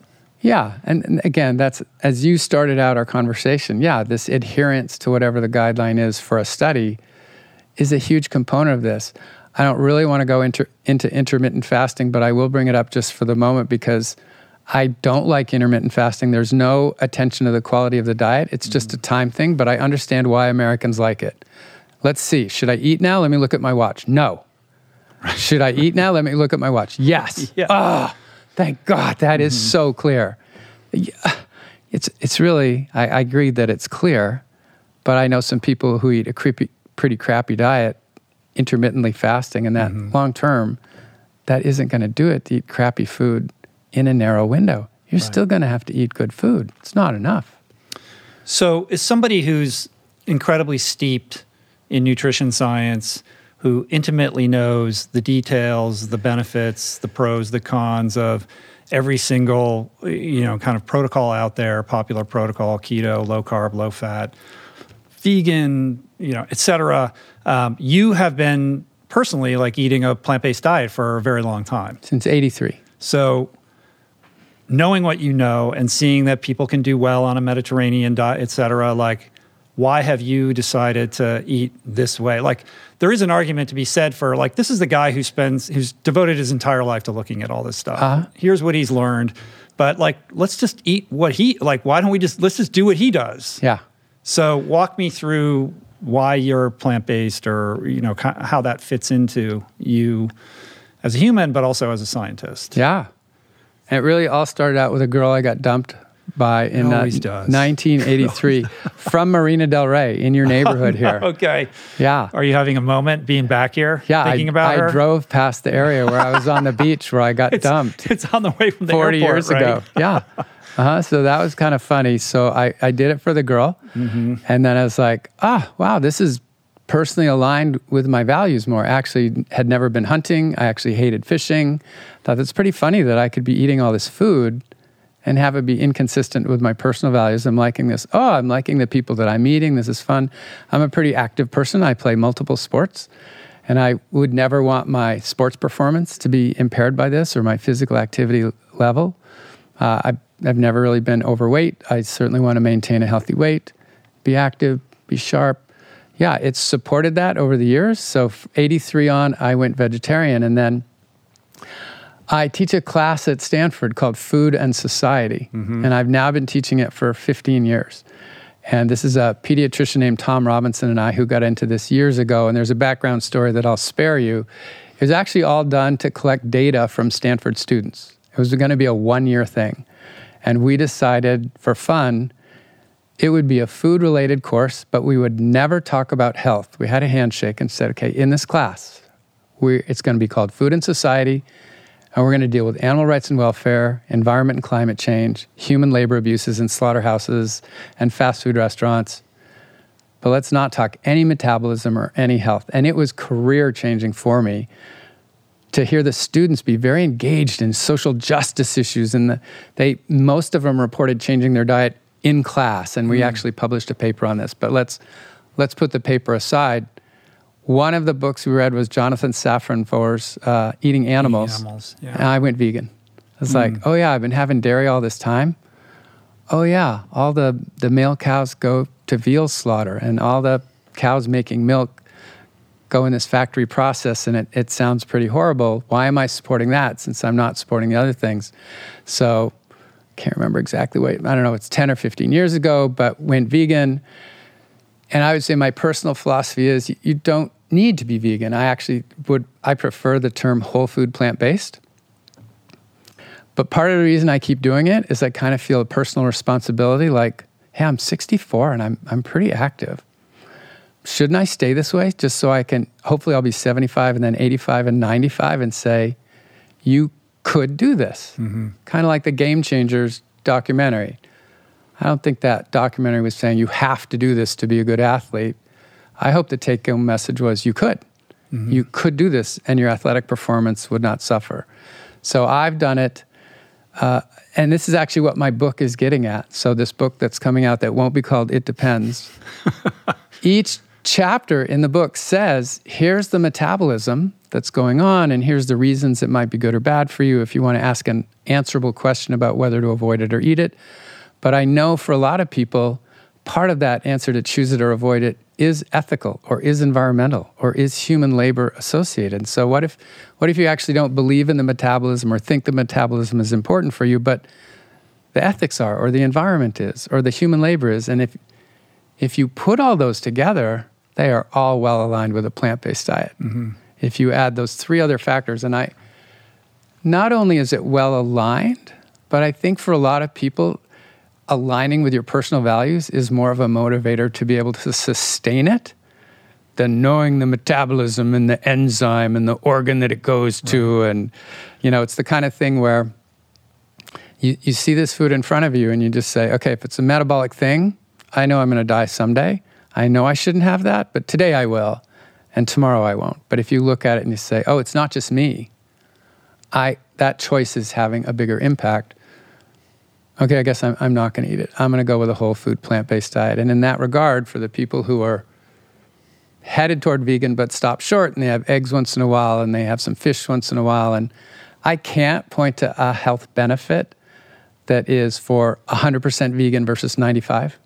I don't think anybody's mm-hmm. ever done that study. Mm-hmm. Yeah, but in other words, what you're saying is not only is it doable and healthy to eat this way. It's sustained you for a very long time. You're thriving and vital, you know, at your age and have every expectation of being able to continue to do the active things that you love doing. You're not sacrificing anything by living this way.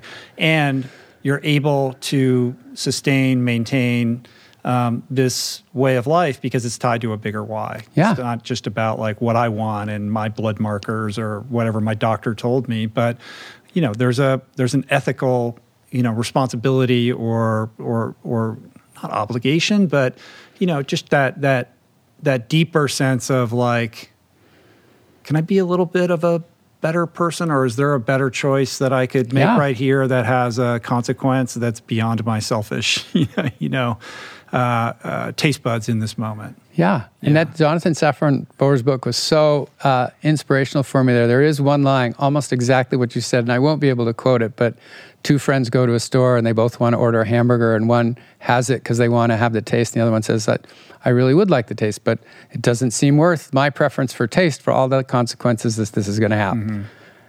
And are you like a self experimenter where you're always testing your own blood and your markers and all that kind of stuff? Yeah, because I get to you do just these do that studies. to other people. Yeah, no, yeah, I get to Yeah. Uh-huh. look at my TMAO and my LDL and my small dense LDLs and my yeah, all And the other things. It's all and- good, I presume. Yeah, I'm pretty good. And I have Mm. a massive amount of heart disease in my family. My dad died after 10 cardiovascular procedures. Wow. My uncle died at 40 of a heart attack. And so, yeah, I'm at risk of tons of things. Uh, and I haven't had any cardiovascular Mm-hmm. Yeah, yeah, procedures yeah. at 64, and I'm pretty active. And so I, I can't prove that it's my diet, but I'd, I'd certainly rather take that chance. And to your point earlier, I, I'm not sacrificing anything. I really enjoy the food that I eat. If you look at Middle Eastern food, Latin American, African food, I I mean, there's so many cultures, Asian food, so many cultures around the world that make fabulous tasting food. My new friends are chefs. Uh, I've sort of switched to hanging out trying to do studies with chefs because they make unapologetically delicious food, Yeah. and a lot of it is plant based. Yeah, I want to get to that, but let me let's let's push that aside for Okay. a moment. There is we were speaking a moment ago about revising dietary guidelines and how to think about um, you know what's traditionally known as the food pyramid or the plate or what have you. And I remember it wasn't that long ago there was there were some ripples around those guidelines being impacted by the environmental considerations of the Uh-huh. food that we're eating, and that caused quite a kerfuffle publicly. did. People didn't Yes. like that. Yeah. Uh, but you know, to your point that you just made, it seems like that should be a consideration. Like we all have a greater obligation to the whole Yes. beyond ourselves. And these decisions that we're making every single day do have a real world impact as much as we want to avoid really connecting with that. Um, and I think that's something that you've clearly spent a lot of time thinking about. I would suspect that you would be uh, uh, in favor of those considerations being built into the recommendation structure. I mean, how do you feel about that? I feel very strongly. And I had the opportunity to pursue this and write a paper on it uh, called sort of maximizing the optimal amount of protein that would be good for human health and, the, planet. Right. Yep. And I got an environmental scientist to work with me and a food industry person to work with me. So, sort of a multidisciplinary group looking at this. And at the end of the day, the conclusion was if you really understand the protein guidelines that are out there, people eat le- need less than they think. They're a little confused about how much they need, and they think they need a lot and they need less. They also underestimate how much they get because they get a lot more protein than they think. They undervalue plant protein. They think it's missing amino acids, and it isn't. They're all there. There's a subtle issue about limiting amino acids, but let's not go there for now. It's not a big deal, and it would be. We modeled this how easy it would be to cut back 25% protein and still meet and exceed your requirements. What if you took 25% from animal and shifted it to plant? You would be fine. And here would be the impact on greenhouse gases and water and land use and other things like that. You would make a huge difference with that 25%, 25% shift. Mm-hmm. And that was just modeling it. So you could go lower in protein and you could shift it all to plants and you'd have a bigger impact. But yeah, so I've been having fun writing that. And it actually had to do with working with these chefs because they were thinking about this idea of a protein flip. If you wanted me to go into that, because it's a dietarily, it's a pretty fun idea. So a group called the Menus of Change that got started by Harvard and the Culinary Institute of America. And the background story for this is pretty fun.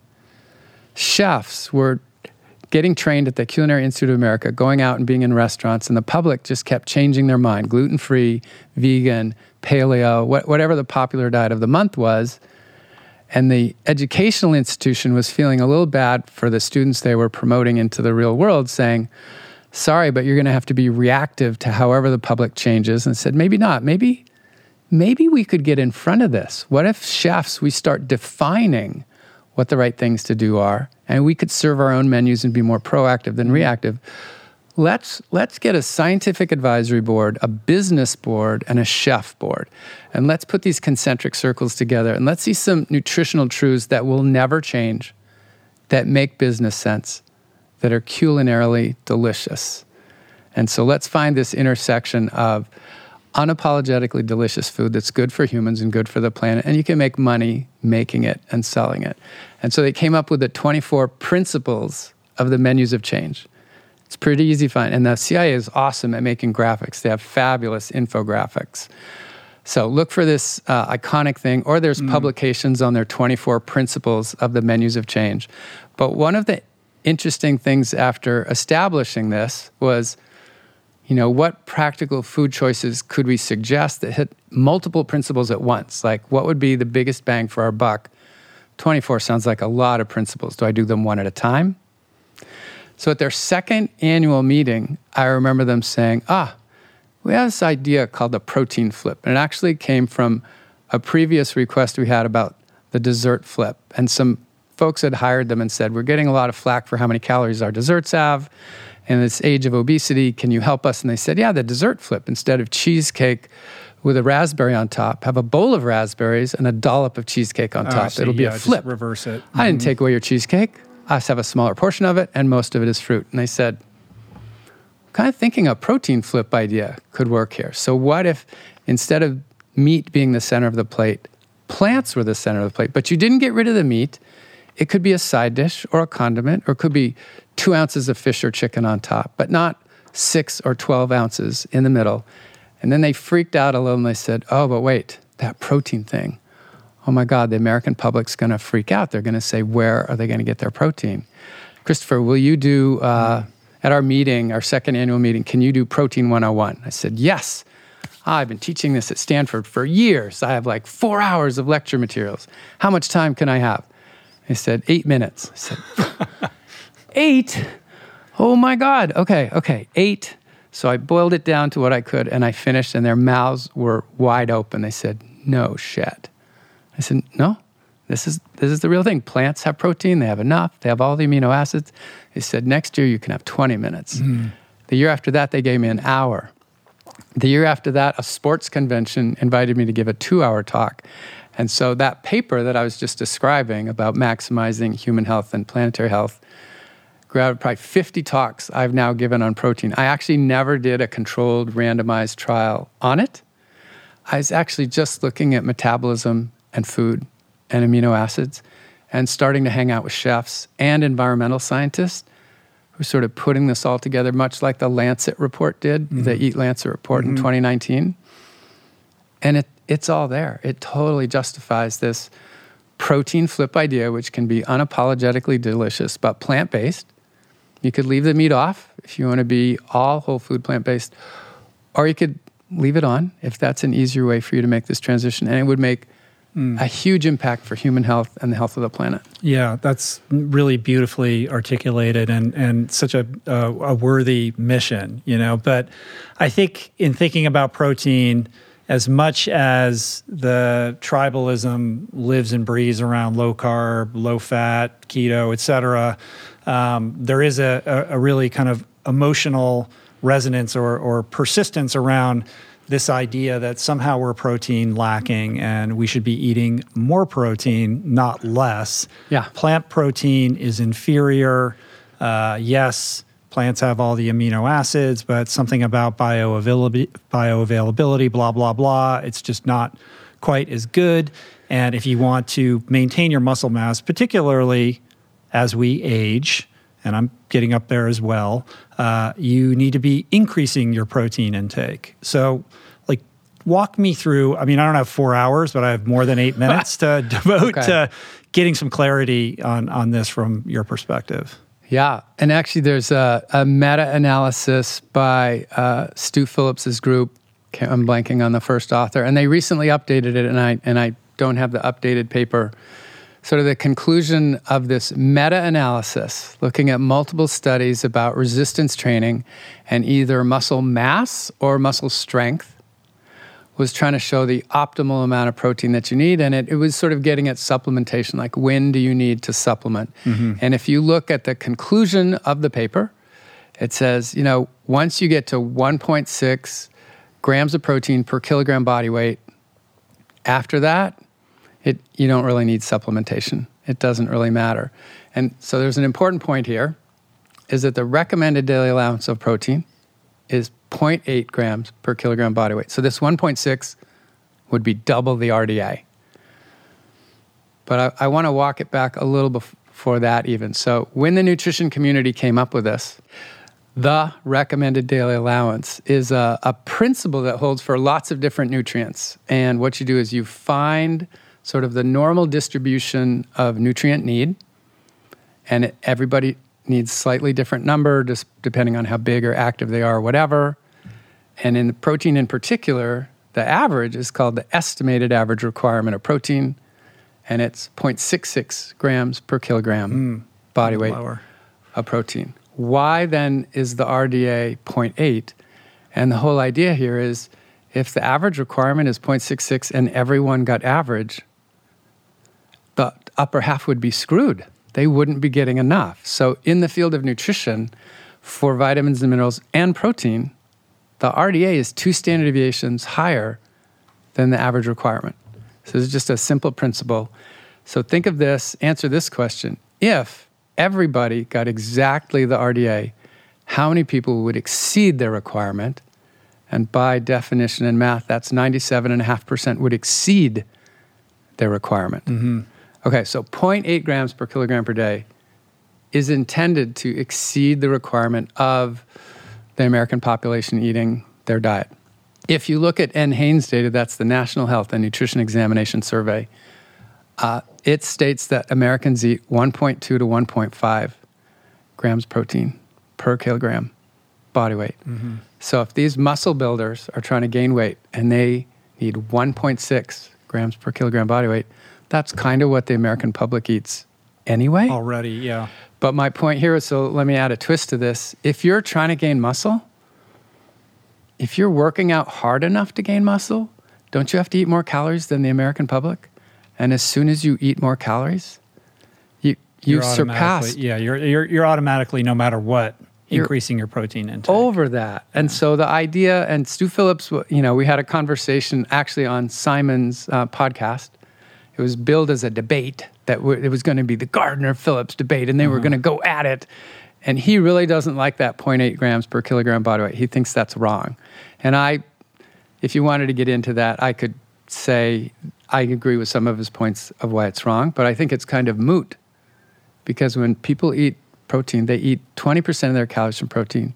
They eat 2,400 calories a day, and they get 1.6 grams per kilogram mm-hmm. anyway. And one of his so the con- 0.8 isn't even isn't even a, anything to discuss because yeah. no one's eating that that little. If you got that low, that would be an issue. But I actually have a, a textbook that I use. Uh, one of the quotes from the textbook is, uh, assuming you're eating a reasonable variety of food in the diet, if you had no beef, no chicken, no fish, no egg, no cheese, it would be almost impossible not to get 0.8 grams per kilogram per day, just if you were getting enough food. So Stu Phillips' conclusion is 90% of your, your muscle strength building maintenance is the workout. Less than 10% is diet. Mm. And so you don't need protein supplementation. You don't even need that extra chicken breast. If, if you're eating enough food to support your workout, you'll most likely get it.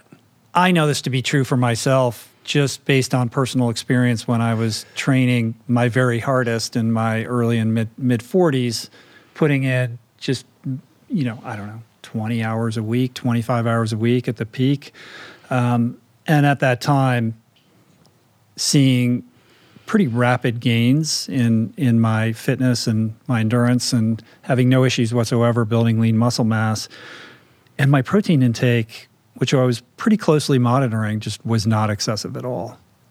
Yeah. And it made me realize like there's so much misplaced emphasis or concern on this particular macronutrient. And if you're just randomly grazing, even predominantly on plant based foods, nature has it rigged that you're going to be yeah. taken care of.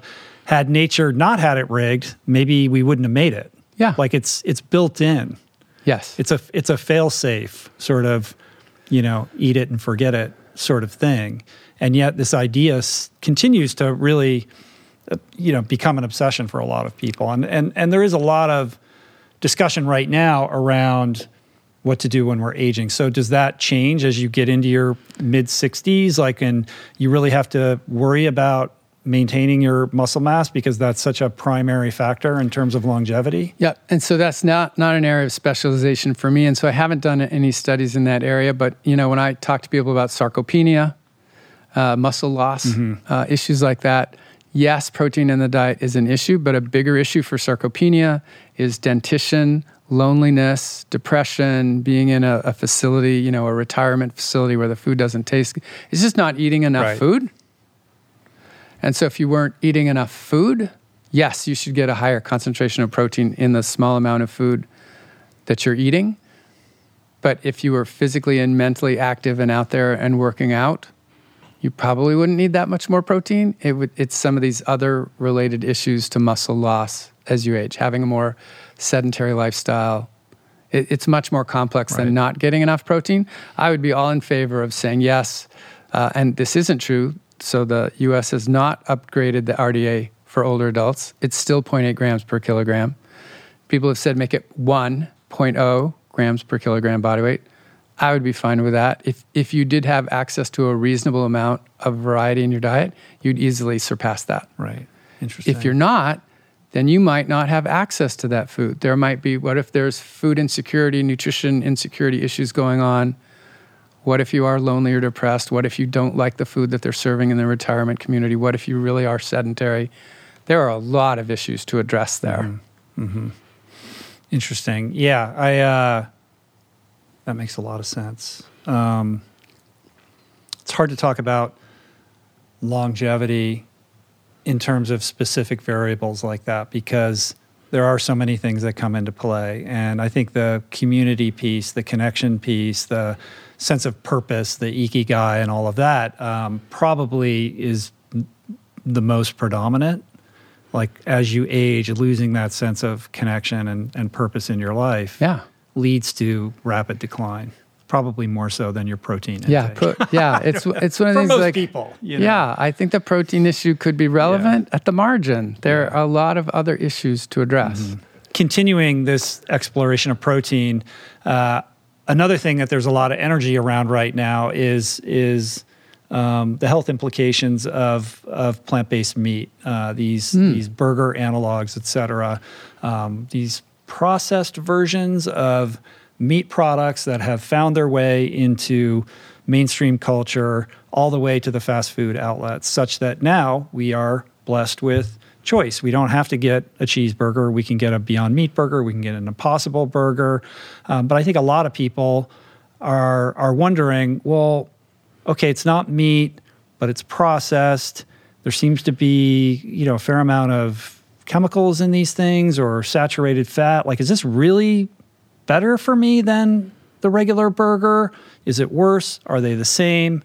This question occurred to you. And yes. you said, well, let's look into this and figure it out. So, right. walk me through this swap meat trial that you did. Okay. And first, I hope everybody will appreciate the acronym swap meat means sub, uh, study with appetizing plant food, a meat eating alternative trial.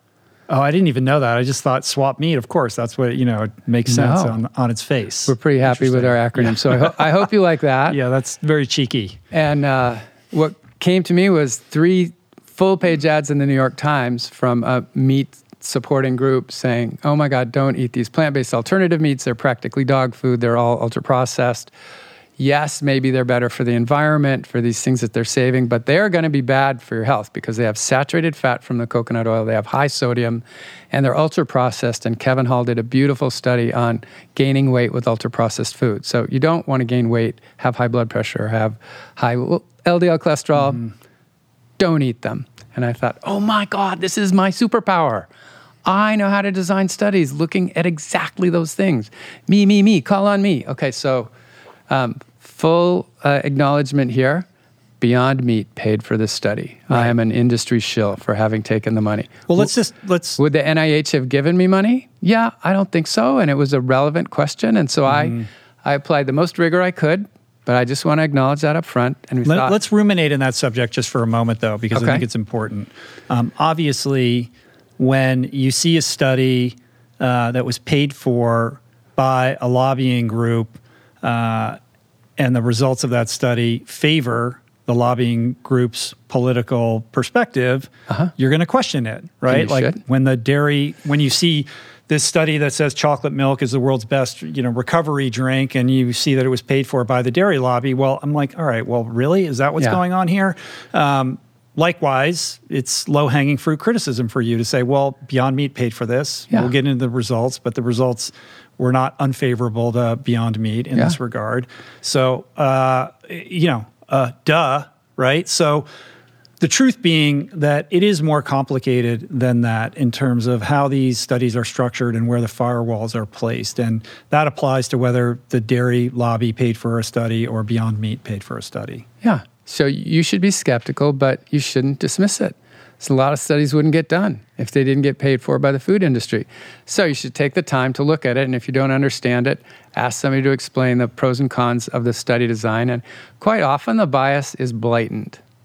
And in our study, we took every opportunity possible to make this objective science, and, and I stand by it to this day.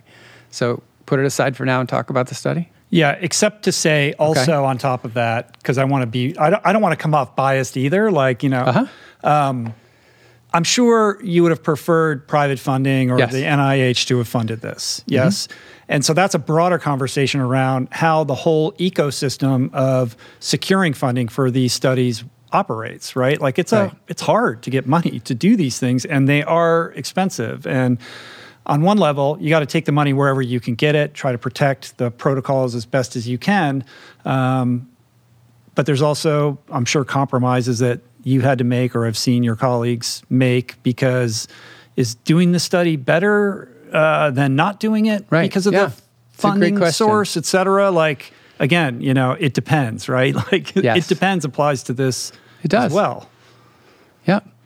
Uh, part of my, I actually had a big tutorial before I released the study showing here's the things I did to protect the objectivity of mm-hmm. the science. So if you ever want to look for my tutorial on that, which was part of it, I will just say was six industry funded studies that I did that all failed. They were all null findings. I published all of them. Mm. So that's just part of my defense. I, I did the science, they didn't work. I published the null findings. Did they not want you to publish, or does sometimes they say if it's negative you can't publish? Is that part of the? No. So Stanford won't let me take the money unless I get to publish whatever I uh find. Uh-huh. So some very strict guidelines. They, they, Stanford doesn't want their name brand sacrificed sure. in this. Yeah. No, I have to get to publish, and they can't have any say over it, even if it's null. Right. But all right. Okay. Go forward. Going yes. forward. So, real fun in designing this study was what do we control for? What do we let run wild? Um, what do we provide? What do we not provide? What's the comparison group? One of the first questions is what's the dose? So, if we want to do this, what's the dose? Should we say uh, Beyond Burger once a week? No, that's not enough. Beyond Burger every day? I'm not even sure if that's enough. All you get is Beyond Burger or red meat. Okay, that nobody's going to do that because this is supposed to be for eight weeks each so we can see cardiometabolic risk factors to change. Mm-hmm. So here's one of these questions that you started in your original conversation. We decided two servings a day of red meat or beyond meat. Could some, somebody could say, what about three? What about one and a half? Yes, we only did it with two, so I can only answer this with two. What proportion of your calories was that? It was a quarter of their calories. So three quarters of their calories they were getting themselves on their own, then they were responsible for it. And in the run up, whatever to, they wanted whatever they wanted with the acceptance. You said, as part of this study, we're not going to provide the rest of the food. We will deliver the Beyond Meat or the red meat. But the rest, like if it, let's just take a burger for a simple example. If you're, we really want you to have the whole grain bun and the arugula lettuce and the farmer's market tomato on there with organic ketchup. If you do that for one phase, it's a crossover. Everybody was doing both. You have to do it for the other phase too. If, and we don't want this, if you have a white bun and iceberg lettuce and high sugar ketchup or something on one phase, you have to have it on the other phase. Mm-hmm. So that the other 75% is as close as possible between the two phases. And the only thing different is this 25% of calories from two servings a day of Beyond Meat. And it wasn't just burgers. So Beyond Meat makes crumbles, and they had a chicken at that point, and they had sausages, and they had pa- patties. So we did that.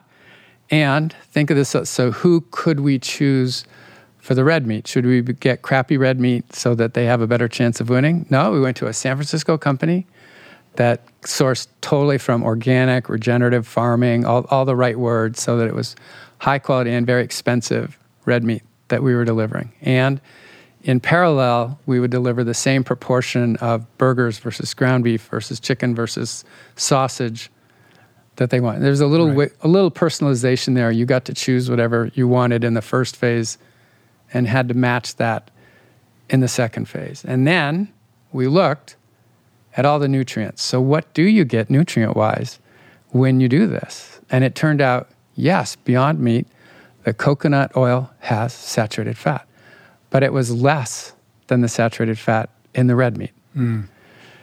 Yes, the Beyond Meat has uh, sodium added to it, and ground beef has no sodium. But you know what? The participants salted their unsodium containing ground beef, and the sodium levels were identical on the mm. two phases. Interesting.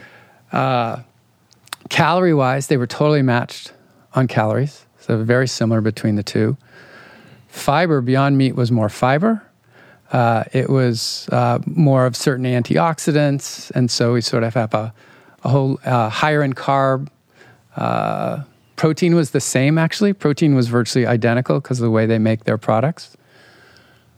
So we we we put these head to head in a in a nutrient context to show the relevant nutrients for LDL cholesterol and blood pressure and TMAO, trimethylamine oxide uh, this thing that gets generated when you have red meat, this emerging new risk mm-hmm. factor, et cetera. And at the end of the day, and we can go back if you need, uh, in this crossover study with everybody doing both phases on the Beyond Meat, their LDL went down, their weight went down, their TMAO went down, and their blood pressure stayed the same on both phases. So if you go back to that New York Times front page article that said, oh my God, this is going to kill you because the LDL cholesterol goes up, no, it went down. Uh, your weight is going to go up because of the Kevin Hall study. Nope, actually went down a little, not up. Your blood pressure is going to skyrocket. Nope, stayed the same. It was the same amount of sodium. And TMAO is sort of an emerging new thing. It's not a, mm-hmm. a typical clinical thing. That went down too. So nothing got better on red meat than Beyond Meat. And Beyond Meat had three things that got better than red meat. And as soon as I finished, people said, So this is what you want people to eat, not lentils? I said, No, that's not the question. The question was instead of red meat. I didn't say instead of lentils. I've been trying to get people to eat lentils and chickpeas forever, and a lot of people won't do it. They're still eating their red meat, but they might have Beyond or Impossible rather than red meat. What would happen? That's the question we right. asked. Right. It was very limited to that one comparison. Yeah. Um, a couple interesting thoughts on that. Um, so, just so we're clear, each population did eight weeks of each, right? Yeah. So not eight, each population, the, the population. The, the population. So thirty-six weeks, individuals. Right. Eight weeks of Beyond Meat, and then organic beef, and then another in the opposite orders. Okay. The, okay. So so. But all of them did meat first and then Beyond Meat, or no, some no. of them did the other way around, right? Randomly yeah. assigned so, to order. Okay, yeah. so half and half. Yeah. And one interesting insight was that people who did the pl- correct me if I'm wrong. People who did oh, the yeah. plant based uh, eight weeks first had uh, didn't bump their TMAO when they went to the meat as much. Yeah, and this right? is this is kind of inside baseball, but it's pretty fun for me. So I'm happy to yeah, talk yeah. about it. It's pretty fun. Okay, quick one step back before I say that. So You can do two kinds of studies in an intervention. You can do parallel, where everybody only does A or only does B, or you can do crossover, where everybody does both. And people like the crossover because they want to compare for themselves how they did in both phases. A problem comes up if whatever you did on the first phase influences the second Right. phase. Hence, washout It's a statistical problem. But even with a washout, so washouts are quite problematic because it's hard to decide should it be a day or a week or a month. Explain what that is for people that don't know what a washout is. So the washout would be you finish part A, and let's say there were changes. uh, It would be best if the changes went back to how they were in the beginning when they were randomized. So you have to know how much time it would take for everybody to get back. And you have them go back to their usual diet for, as I said, a day or a week or four weeks. And our primary outcome in this study, according to clinicaltrials.gov, was this TMAO, trimethylamine oxide. And there aren't really any data on how long it would take to go, if it changes, how long it would take to go back. And we chose not to do a washout. Uh, my feeling is the phases were eight weeks long. The main comparison is week eight versus week 8 Whatever kind of thing was going on would be washed out anyway by eight weeks. And so I'm only going to compare the end. We can go back to that if you want, but this study had no washout. You did one for eight weeks and you switched to the other one and we got an unexpected result, which may have been due to the lack of washout, which for me was pretty fun. Mm-hmm. So let's start with the group that got animal first. So when they got meat first, their TMAO went up. Now, interestingly, you couldn't be vegetarian to be in the study because we didn't think vegetarians would be willing to eat red meat. You had to be a meat eater. If you were already a meat eater, why did their TMAO go up? Well, looking back, they were really eating one serving a day of red meat. So when we moved them to two servings a day of red meat, that was higher. right. TMAO went up on average. It didn't actually go up in everybody, but it went up enough to be statistically significant. And then when they switched to the plant based meat, within two weeks, it dropped and it stayed down for the next six in that group. So I have a beautiful graphic of showing that, and it's very clean. And then switch to the group that got plant meat first. So these were meat eaters. Their TMAO level wasn't very high to begin with. It went down a bit, certainly didn't go up. And after eight weeks, they switched to meat. And we expected the TMAO to shoot up, and it didn't. It didn't hmm. really go up at all. So, partly this is not what we expected and super fun to think about. Geekily from science, it's like, crap, there was a carryover effect. Something that happened in phase one for plant first didn't jive with what happened in the ones who got animal first. Oh my God, now there's sort of a problem for me collapsing the two orders and treating them like they are identical. It was actually still statistically significant, even when you match them and it didn't happen in one mm-hmm. order. The overall was still statistically significant. But what I thought was really fun was going to the literature saying, oh my God, how did this happen? And what looks like it was the explanation, we actually have some stool samples being analyzed right now to see if this is it, is on the plant based diet, they changed their microbiome. And generating TMAO relies on a conversion of these two molecules in meat, carnitine and choline, in the gut from the microbiome.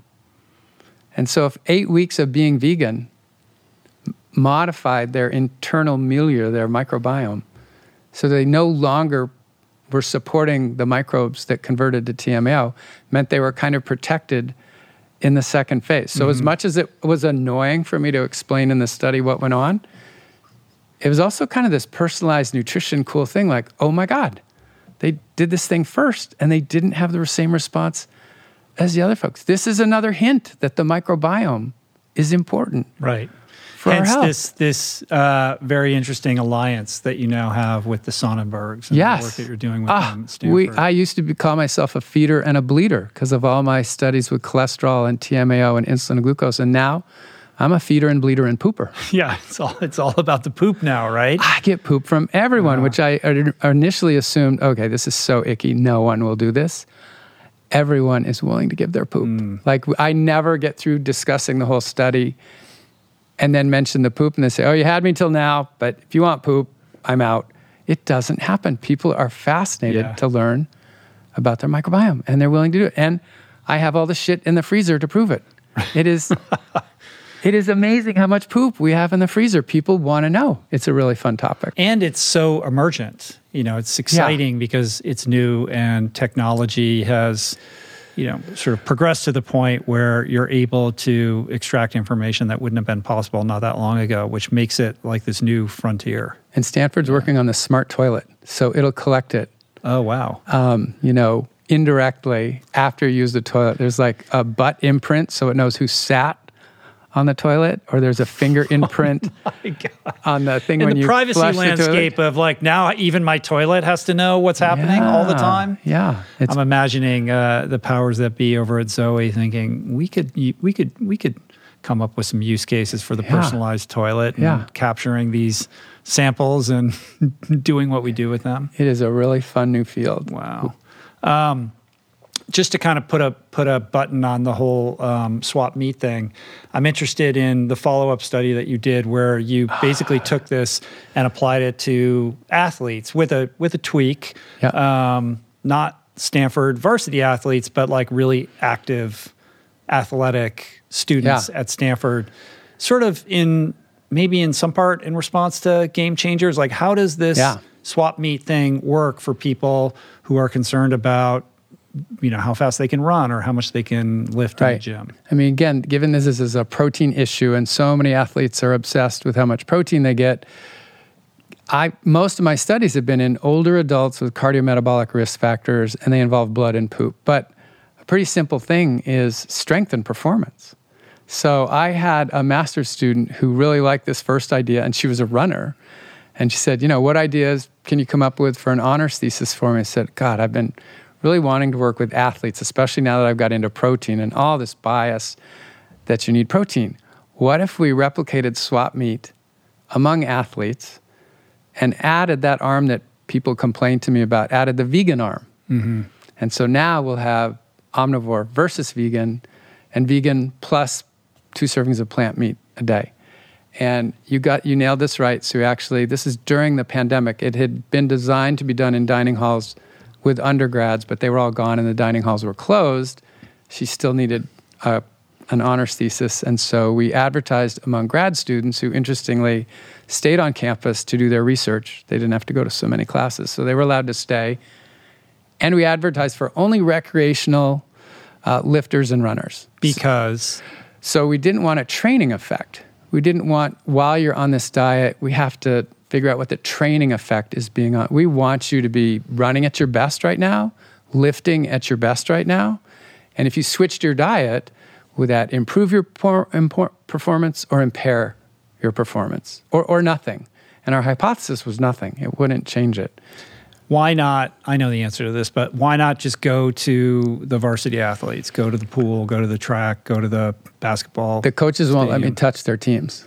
Uh, and interestingly, I've been approached once in a while by a coach who says, Oh, I hear we have a nutrition professor on campus. So what do you think about this? I said, Well, the literature's limited, but this, uh, but if on off season I could mess with your players, nope, thank you anyway, goodbye. Mm. And like, and I kind of get it. They paid all this, I don't know, they put a lot of effort into their varsity teams. yeah.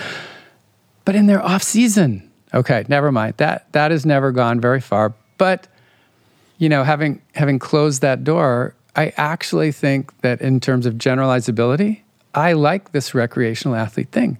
How many folks are out there that they care about their performance because they've been running for or lifting for their personal health for years and they intend to keep doing it for years. And they might have considered changing their diet, but thinking, well, I don't want performance to suffer.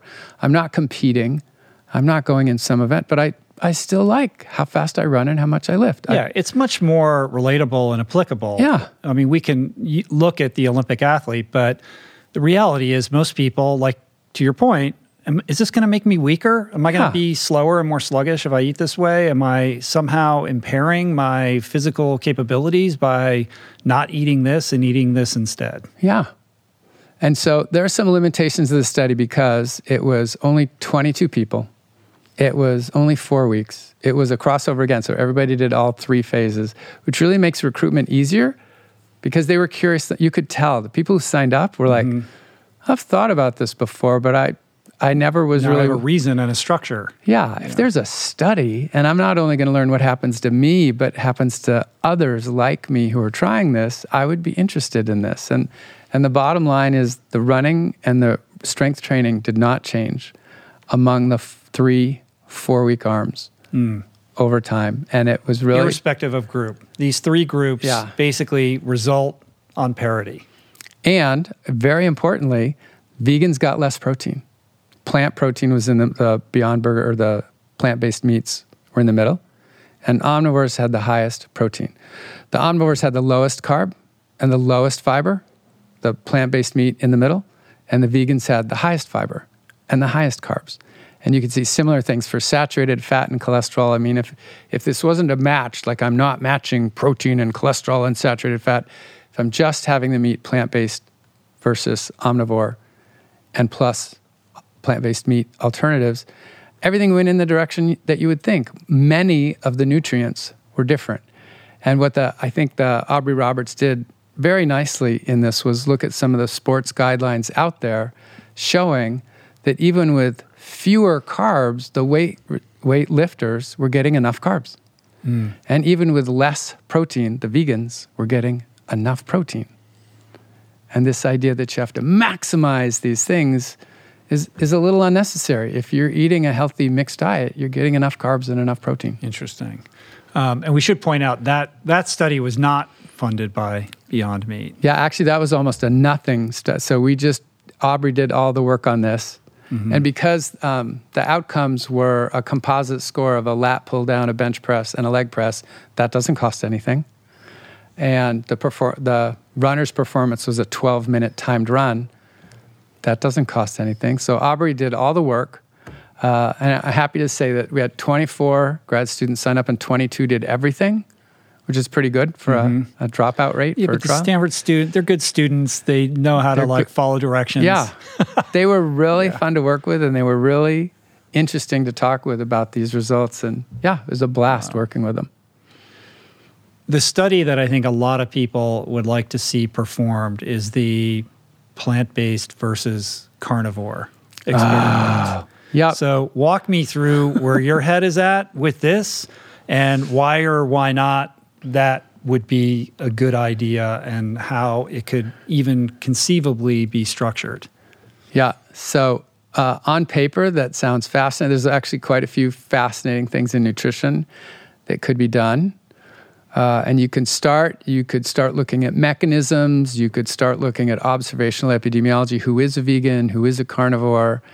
At the end of the day, we've had a bunch of examples in nutrition, beta carotene being one, vitamin E being another one.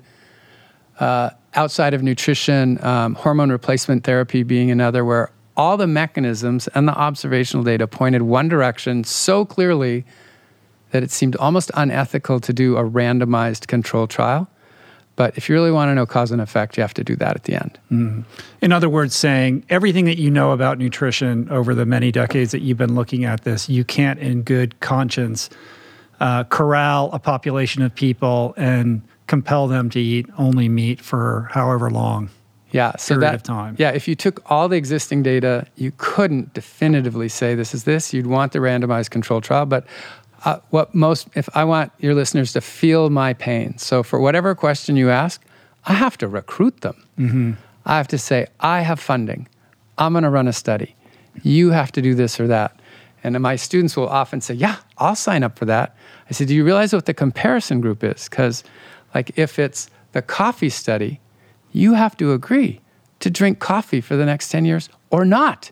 You have to be fine with avoiding all coffee or never giving up coffee. If it's an alcohol study, you'd have to agree to drink all the time or never drink. But let's go to omnivore versus, let's go for uh, carnivore versus vegan. Who would be willing for some duration of time, longer than a day, longer than a week, longer than a month, to be meaningful? This would have to be quite a while.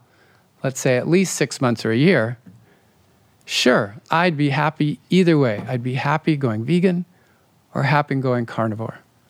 Uh, you, can't, you can't possibly talk me into trying to recruit for that study. I, Is I there any any wisdom though in in doing it for 30 days or 60 days? Like do you think you could extrapolate enough actionable, helpful information from a shorter, truncated period of time?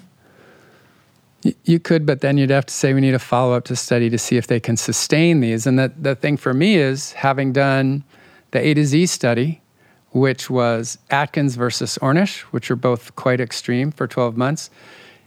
Even at three months, which is of, of all the time points we had, three months was the peak of enthusiasm for them.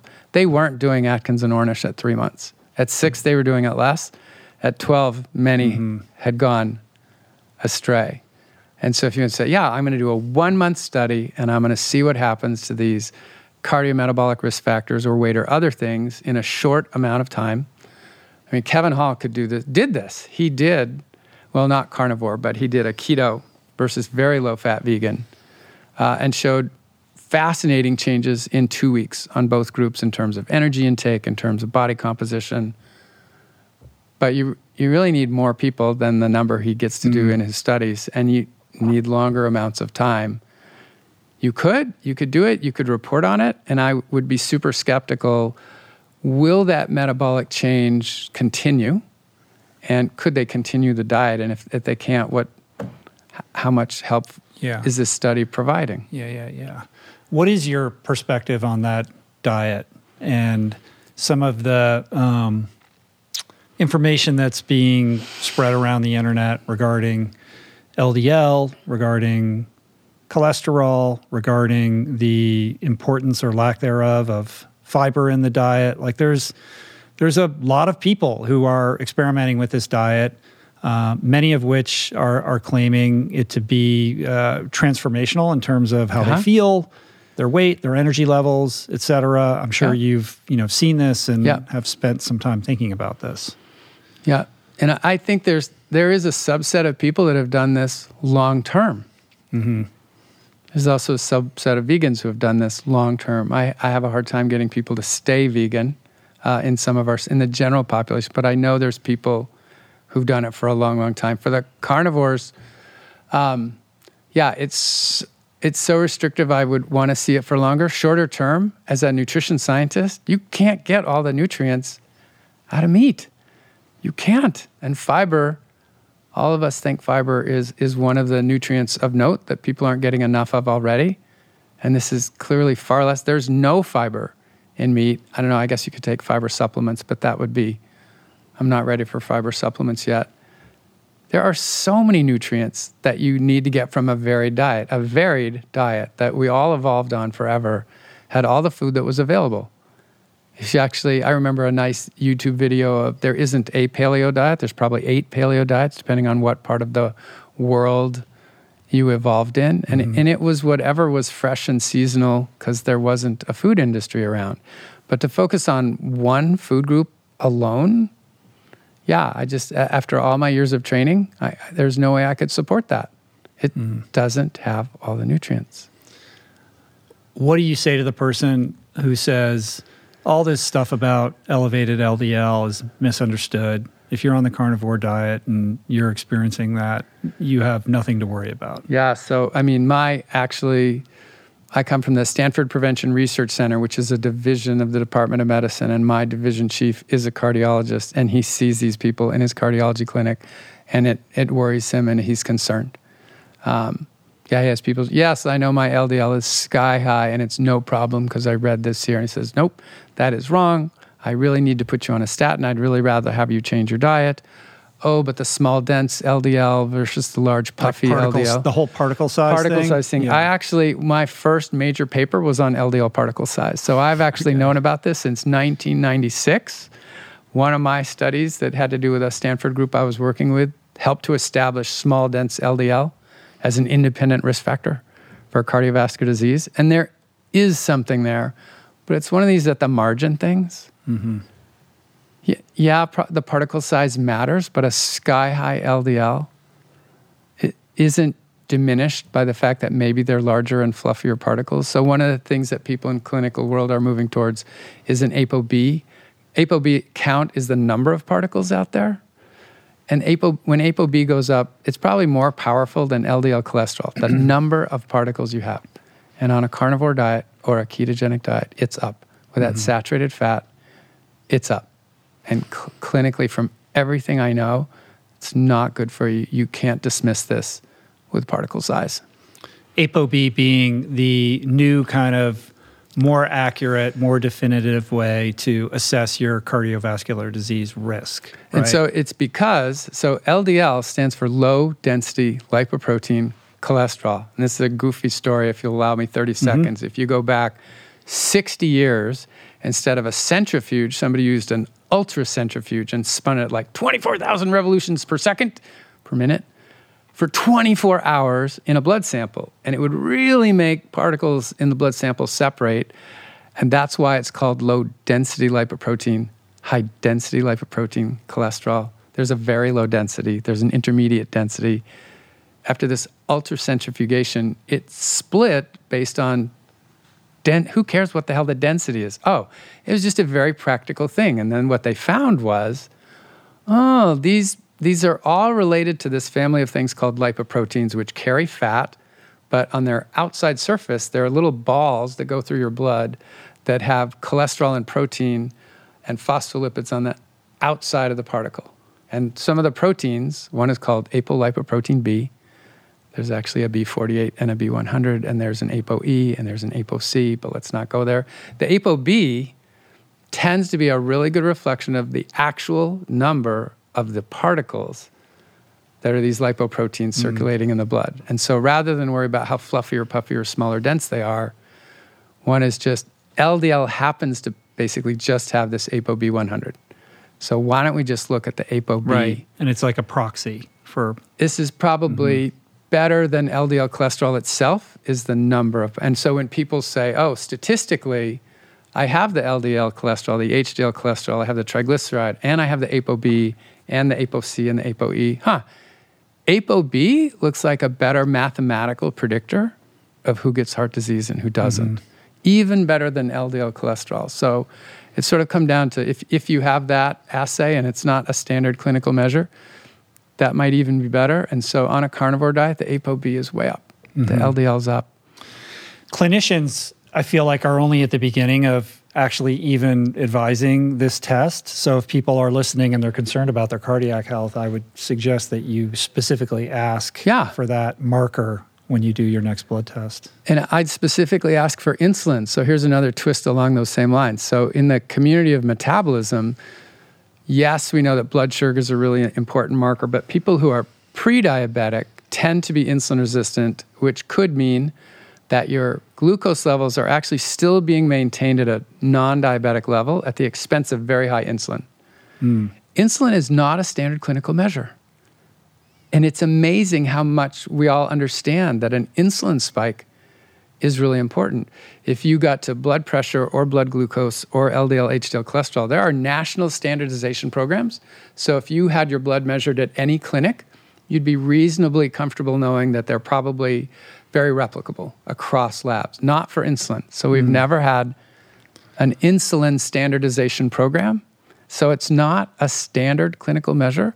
So if they're going to ask about their ApoB, ask about your insulin too, because there actually is some movement afoot to make insulin a standard clinical measure. That's measure. interesting. Yeah, I hadn't even thought about that. As somebody who's played around with CGMs and the like, you're thinking about your your blood glucose level but that's only relevant in proportion to how much insulin you're putting out. And it's if you are putting out too much insulin and your curve looks healthy, you're not really seeing the whole picture potentially. In one of the studies we did, we had 60 people in a pilot project and they had to be non-diabetic, so their glucose had to be under control.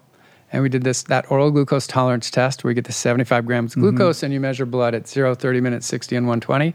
And I plotted all the insulin curves and for the best person versus the worst person, the worst person had 40 times the insulin production of the first one.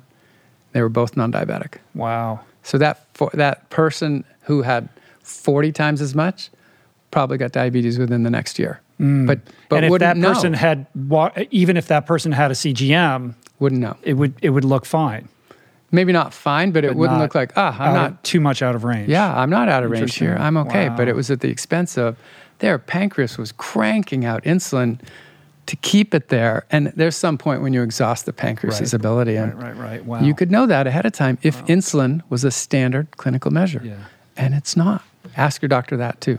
Why is there no standardization of that? Don't know. You have to ask the Endocrinological Society. And I Mm-hmm. do think there's a movement afoot to make it a standardized measure. Mm-hmm. It's easy for me to get as a research method, but here's a fun thing. So when I in all our studies we hand our results back, and insulin is one of the ones we have to say this is not a standard clinical measure. You can bring this to your doctor if you want. We can't tell you anything about it because we don't have a standardized cutoff for high or low. Uh, you were higher or lower than the rest of the people in the study, but this is for research purposes only. And the lab that does this for us won't give it to us unless we put that disclaimer on the report. That we are not clinicians. That this is not a, this is a research value. This is not a clinical value. interesting. Wow. After all these years, I'm actually kind of stunned that that hasn't happened yet. Huh. Is that like a like a cover your ass litigation thing?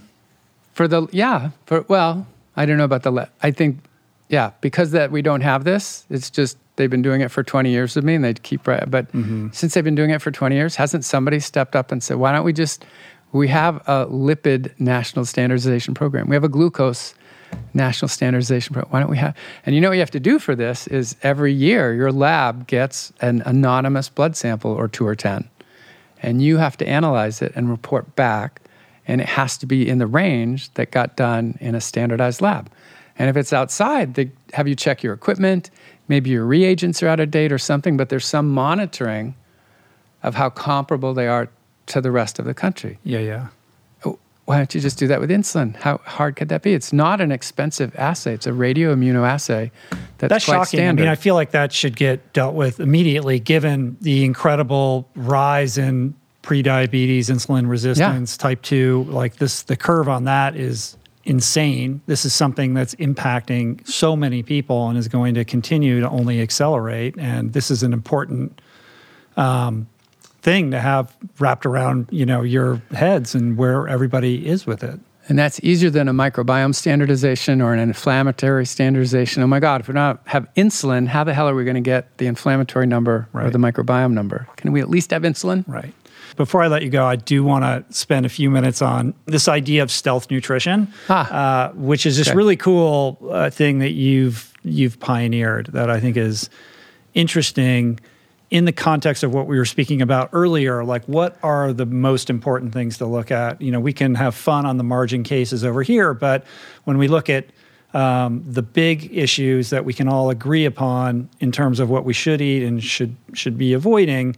Um, stealth nutrition kind of plays into that same philosophy in terms of what are we really doing here in terms of moving the needle and getting people to eat better, and where should we be focusing our time and our energy? Yeah. And this all came about because of this class that I was teaching where we agreed never to talk about health, only to talk about animal rights and welfare, environmental concerns, and human labor issues. And it was career changing for me to see how engaged the Stanford students were in those issues, saying, they, I, they'd come early to class. They'd be talking about. They'd stay after class. They'd be saying, "I sent this book to my parents. I'm trying to get my brother to change. Uh, my roommate doesn't want to talk to me anymore because every time I come back from this class, I'm talking about this thing, and they're annoyed that I'm so obsessed with this thing." It's like that never happened when I talked about how cool cholesterol mm-hmm. metabolism is. This is really fascinating. And a clarification I want to point out is stealth nutrition is not about being deceitful. I think for a lot of people who first hear this term from me, they say, oh, it's cauliflower rice, it's not real rice. And you fake them out by like sticking blo- broccoli into this thing, but didn't tell them. No, it's not deceit at all. The stealth part is just, hey, I'd like to talk about metabolism and health. Oh, you're not interested. Okay. Uh, animal rights and welfare. Oh, don't you pet your dog and don't you love cows and pigs? And okay, I'm, I'm still not getting a reaction. The environment. How about land use, water use, greenhouse? Oh, I'm seeing you perk up. Okay, so I had this other tool in my tool chest. So you're interested in the environment. Can I tell you from a protein perspective, the impact of animal foods versus plant foods? And now I've got you engaged. And if it wasn't that, maybe it was human labor issues in slaughterhouses where the immigrants are poorly treated, and that, those are the only ones working in the slaughterhouse. And terrible other people won't volunteer for that. And it's very abusive system. And we should slow down the speed of the slaughterhouse. And we should take better care of the work. For some people that gets their attention. So what i learned in this class was of all the one hour lectures i can get give on insulin or antioxidants or microbiome or whatever if it doesn't change their diet if i had these other things in my tool chest and i brought them in if they choose to follow animal rights and welfare or climate change or human labor abuses, they would be eating the way I wanted them to the first time. Mm-hmm. It's sort of they yeah, arrive discovering the what's animating that person and using that enthusiasm as a Trojan horse to bring in this stuff about nutrition. And it's aligned. It's actually surprisingly what when when mm you see what they're doing after they hear about these issues, they're eating more plant foods. They're eating less fast food. They're eating less meat. They're cooking more on their own. They're going to the farmer's market. They're eating fresh food. They're eating less ultra processed food. And it's just getting at them another way and just finding what, what are their hot buttons to motivate them to make a change and sustain it. Uh, and the last one there is deliciousness, where we're sort of working with chefs now. We're doing this protein flip, getting to eat more plants and say, um, unapologetically delicious is a very important term to me um, because it reminds me, I don't know how much it resonates with everybody else, but it came from Greg Drescher at the Culinary Institute of America. And as soon as he said, I thought, you're right. I have been apologizing. I know how metabolism works. And I've been saying, I know you want to have the steak or the cookie. I have some cardboard for you. the cardboard is going to lower your cholesterol. And uh-huh. my face scrunches up, and I say, I'm sorry that you're giving up on taste to have cardboard. And Greg Drescher looked at me and said, Why are you apologizing?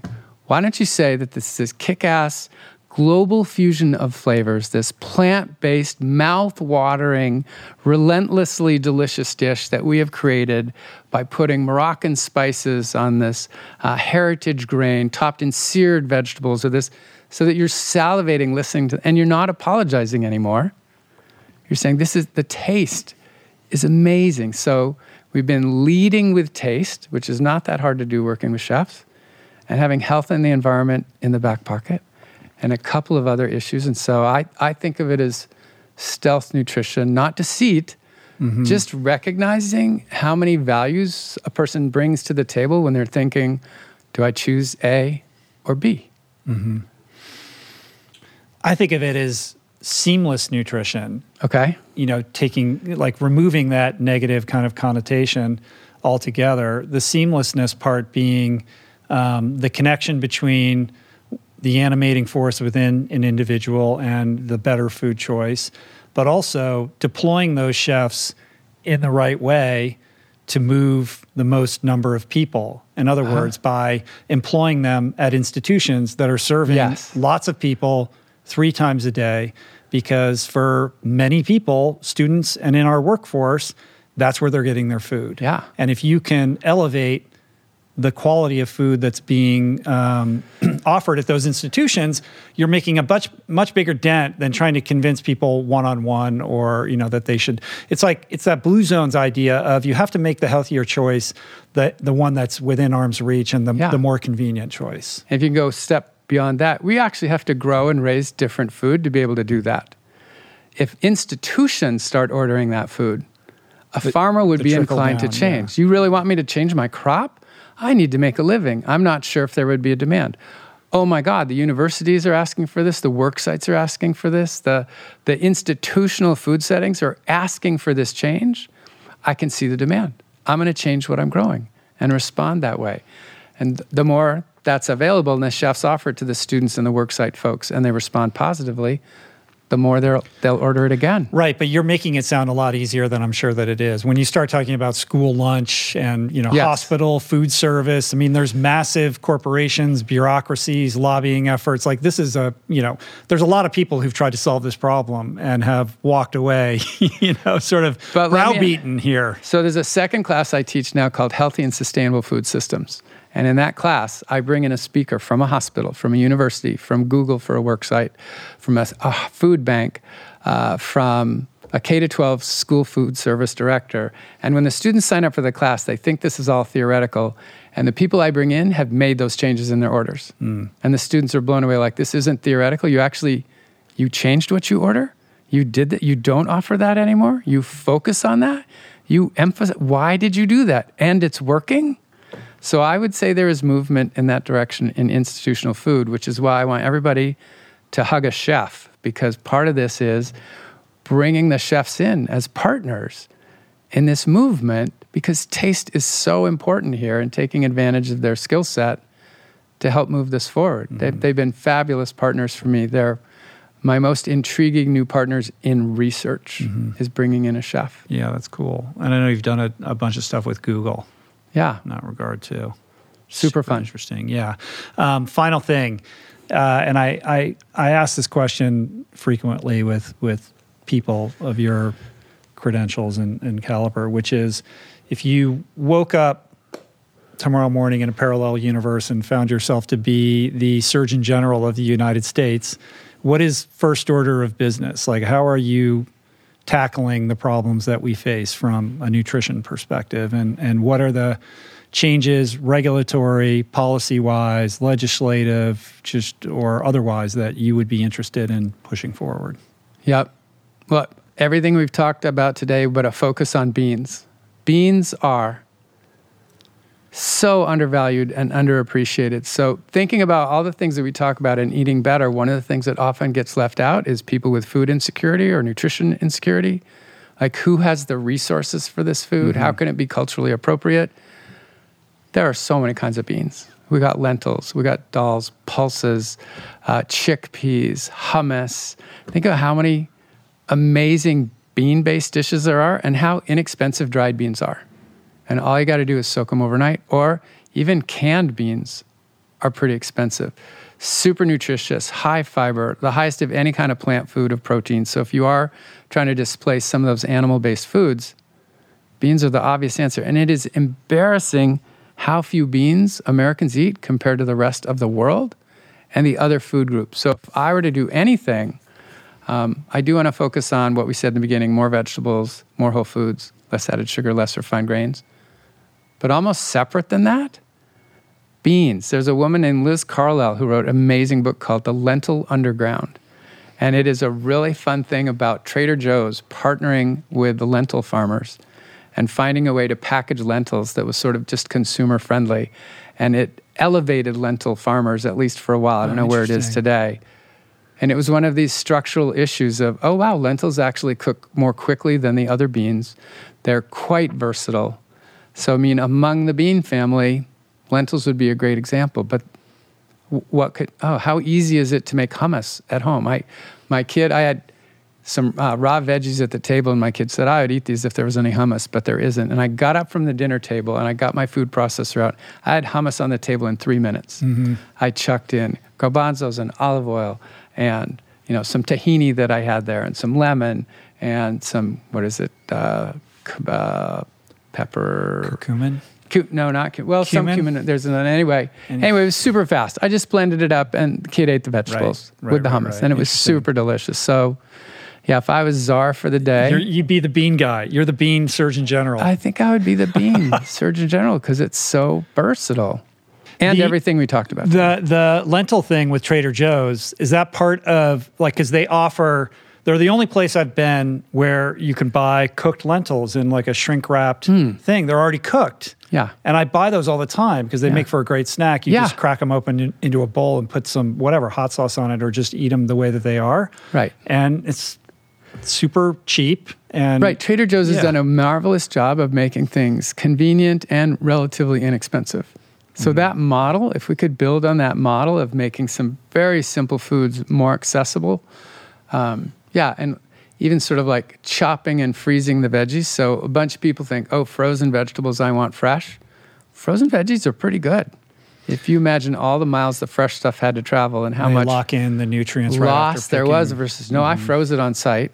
It's more shelf stable now, although you do have to have refrigeration yeah, I would I would try to take advantage of some things like that that everyone could enjoy, and you've done sort of partial prep, so because people also fear inconvenience in the U.S. and so it needs to be low cost, tasty, and convenient. And I think there's a lot of room mm. for movement there. Mm. So you got this book that you're working on. It's coming out when? Sometime next year? Sometime next year. Yeah. Yeah. And beyond that, what are you working on right now or what's got you excited? What is the study that you want to be performing or that you want to see put into action? Yeah. So if, if it's okay, the two that are most exciting right now is one with pregnant women and the microbiome. So mm. we're getting for second and third trimester, moms are getting randomly assigned to have more fiber or more fermented food or both or neither. So there's four arms, 130 pregnant women. And we monitor their microbiome during pregnancy. And then we wait for the birth. And one month in, we measure the kid's microbiome. And that's our main outcome. But we continue to follow the kid for years after that. And we're trying to learn how the mom could optimize her maternal microbiome in a way that she passes it off to her kid. So, it, what is the lasting effect of that over time in the child? And well, how does how persistent? So we've got these dietary changes, but we're also facing gestational diabetes, C-section versus vaginal birth, mm-hmm. breastfeeding versus not, what foods they wean their kids on.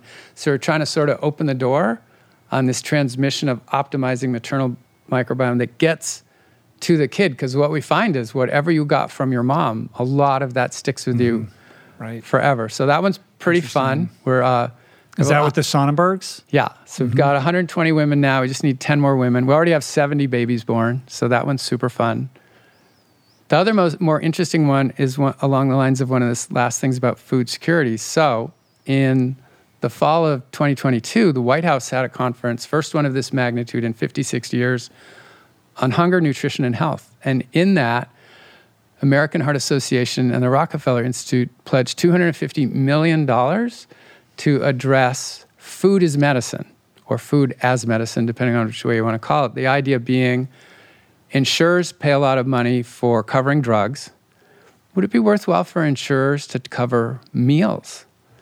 And there's act so food working as mm-hmm. med- they're they're covering meals like they would cover a drug for somebody with diabetes or heart disease or cancer or something. So there are a bunch of small short-term studies out there that aren't very appropriate for proving this concept would work. So American Heart and Rockefeller say, okay, how about $250 million over years? Let's design this thing. Let's take people with food insecurity who classify as having food insecurity and have these conditions and see if we can do there's a couple things you can do what's called medically tailored meals or medically tailored groceries or produce prescriptions there's a couple different ways you could do it how could we help these people eat a better diet and not go on drugs and prevent disease? And could we get insurers to cover this? Isn't there a cost benefit to that? So to me, that is a long overdue issue right. that we could be helping with. That would be a massive watershed breakthrough. Yeah. Just to burst the seal on insurance coverage of food. The broken like healthcare thing. system, yeah. which is really not a healthcare system, it's a sick care system. It's only focused on people who are already sick we need to dial it back and prevent it. And diet is such a huge, mm. underappreciated, underutilized factor for preventing disease. I think that's a great place to stop it for today. We didn't even get into much of the microbiome stuff in detail, but that gives me an excuse to get you back here. Okay. To talk about all the fascinating emergent work that's happening there, as well as um, these advances in, in the world of personalized nutrition. I know you're on the, yeah. the scientific advisory board of Zoe. Yeah. Uh, Zoe being the personalized nutrition company that was co-founded by Tim Spector, founded, yeah. um, uh-huh. who was recently a guest here, and of course, uh, Dr. Dr. B. Will Bulsiewicz, who's yeah. been on the show a couple times. So I think there's a lot of really interesting things that that company is doing, and the caliber of of individuals who are involved with it, I think, is pretty interesting and compelling. So I, I look forward to learning more about what's coming out of that meeting of the minds and and all of this microbiome stuff as well. Yep, very excited and super happy that you're promoting this kind of thing because the field is moving, and I think you're really helping people stay on top of it. Yeah, well, thanks for coming and sharing today. That was really eye opening and and fantastic, and uh, it only scratches the surface. So yes, lots more to talk about. Uh, so I appreciate you. Please keep doing all the work that you're doing. If there's anything I can do to help you, please reach out. And in the meantime, if people want to connect uh, with you beyond this conversation where do you typically direct them? I mean, you've got a Twitter and all that kind of stuff, but is there somewhere? I'll put links in the show notes to all the studies that we talked about, et cetera. But Um, yep. So we have a lot of our studies and a bunch of videos that you can get to. Uh, so our website, you can go to just nutrition.stanford.edu. Mm-hmm. It'll actually send you somewhere else, but that's easier to remember. Nutrition.stanford.edu shows past studies, current studies. Uh, we've held a whole series of food summits on campus. We have tons of videos about food summits where we've brought people in from all seven schools in Stanford to give us their take on food. Mm. Uh, and, and so, you did this camp. You, are you still doing the camp? So this is the 12th or 13th year of farm camp, where mm-hmm. I get Stanford undergrads to be counselors on an 11 acre organic farm on the grounds of a middle school in Sunnyvale, California. It had been a high school, demographics changed, and they went to a middle school where they didn't need the baseball, football, or soccer field.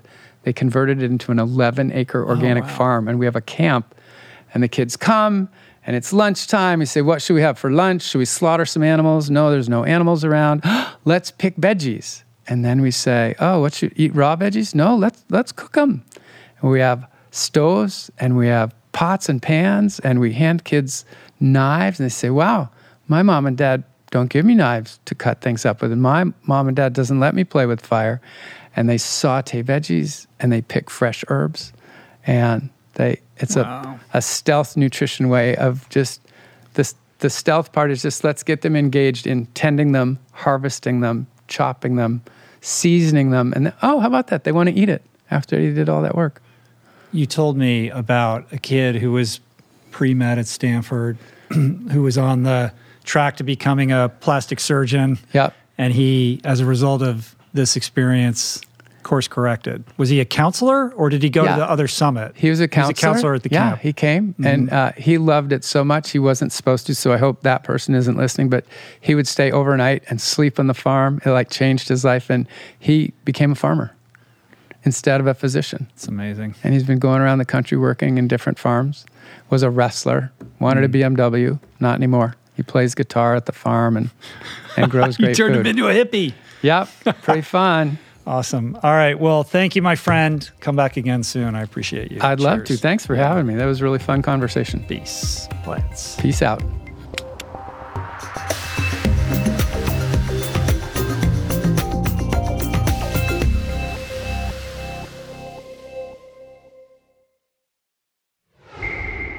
That's it for today. Thank you for listening. I truly hope you enjoyed the conversation. To learn more about today's guest, including links and resources related to everything discussed today, visit the episode page at richroll.com, where you can find the entire podcast archive, as well as podcast merch, my books, Finding Ultra, Voicing Change in the Plant Power Way, as well as the Plant Power Meal Planner at meals.richroll.com.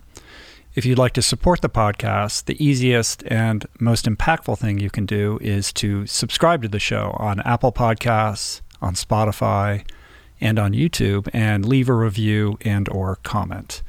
Supporting the sponsors who support the show is also important and appreciated. And sharing the show or your favorite episode with friends or on social media is, of course, awesome and very helpful. And finally, for podcast updates, special offers on books, the meal planner, and other subjects, please subscribe to our newsletter, which you can find on the footer of any page at richroll.com. Today's show was produced and engineered by Jason Camiolo, with additional audio engineering by Cale Curtis. The video edition of the podcast was created by Blake Curtis, with assistance by our creative director, Dan Drake. Portraits by Davey Greenberg, graphic and social media assets courtesy of Daniel Solis, as well as Dan Drake. Thank you, Georgia Whaley, for copywriting and website management.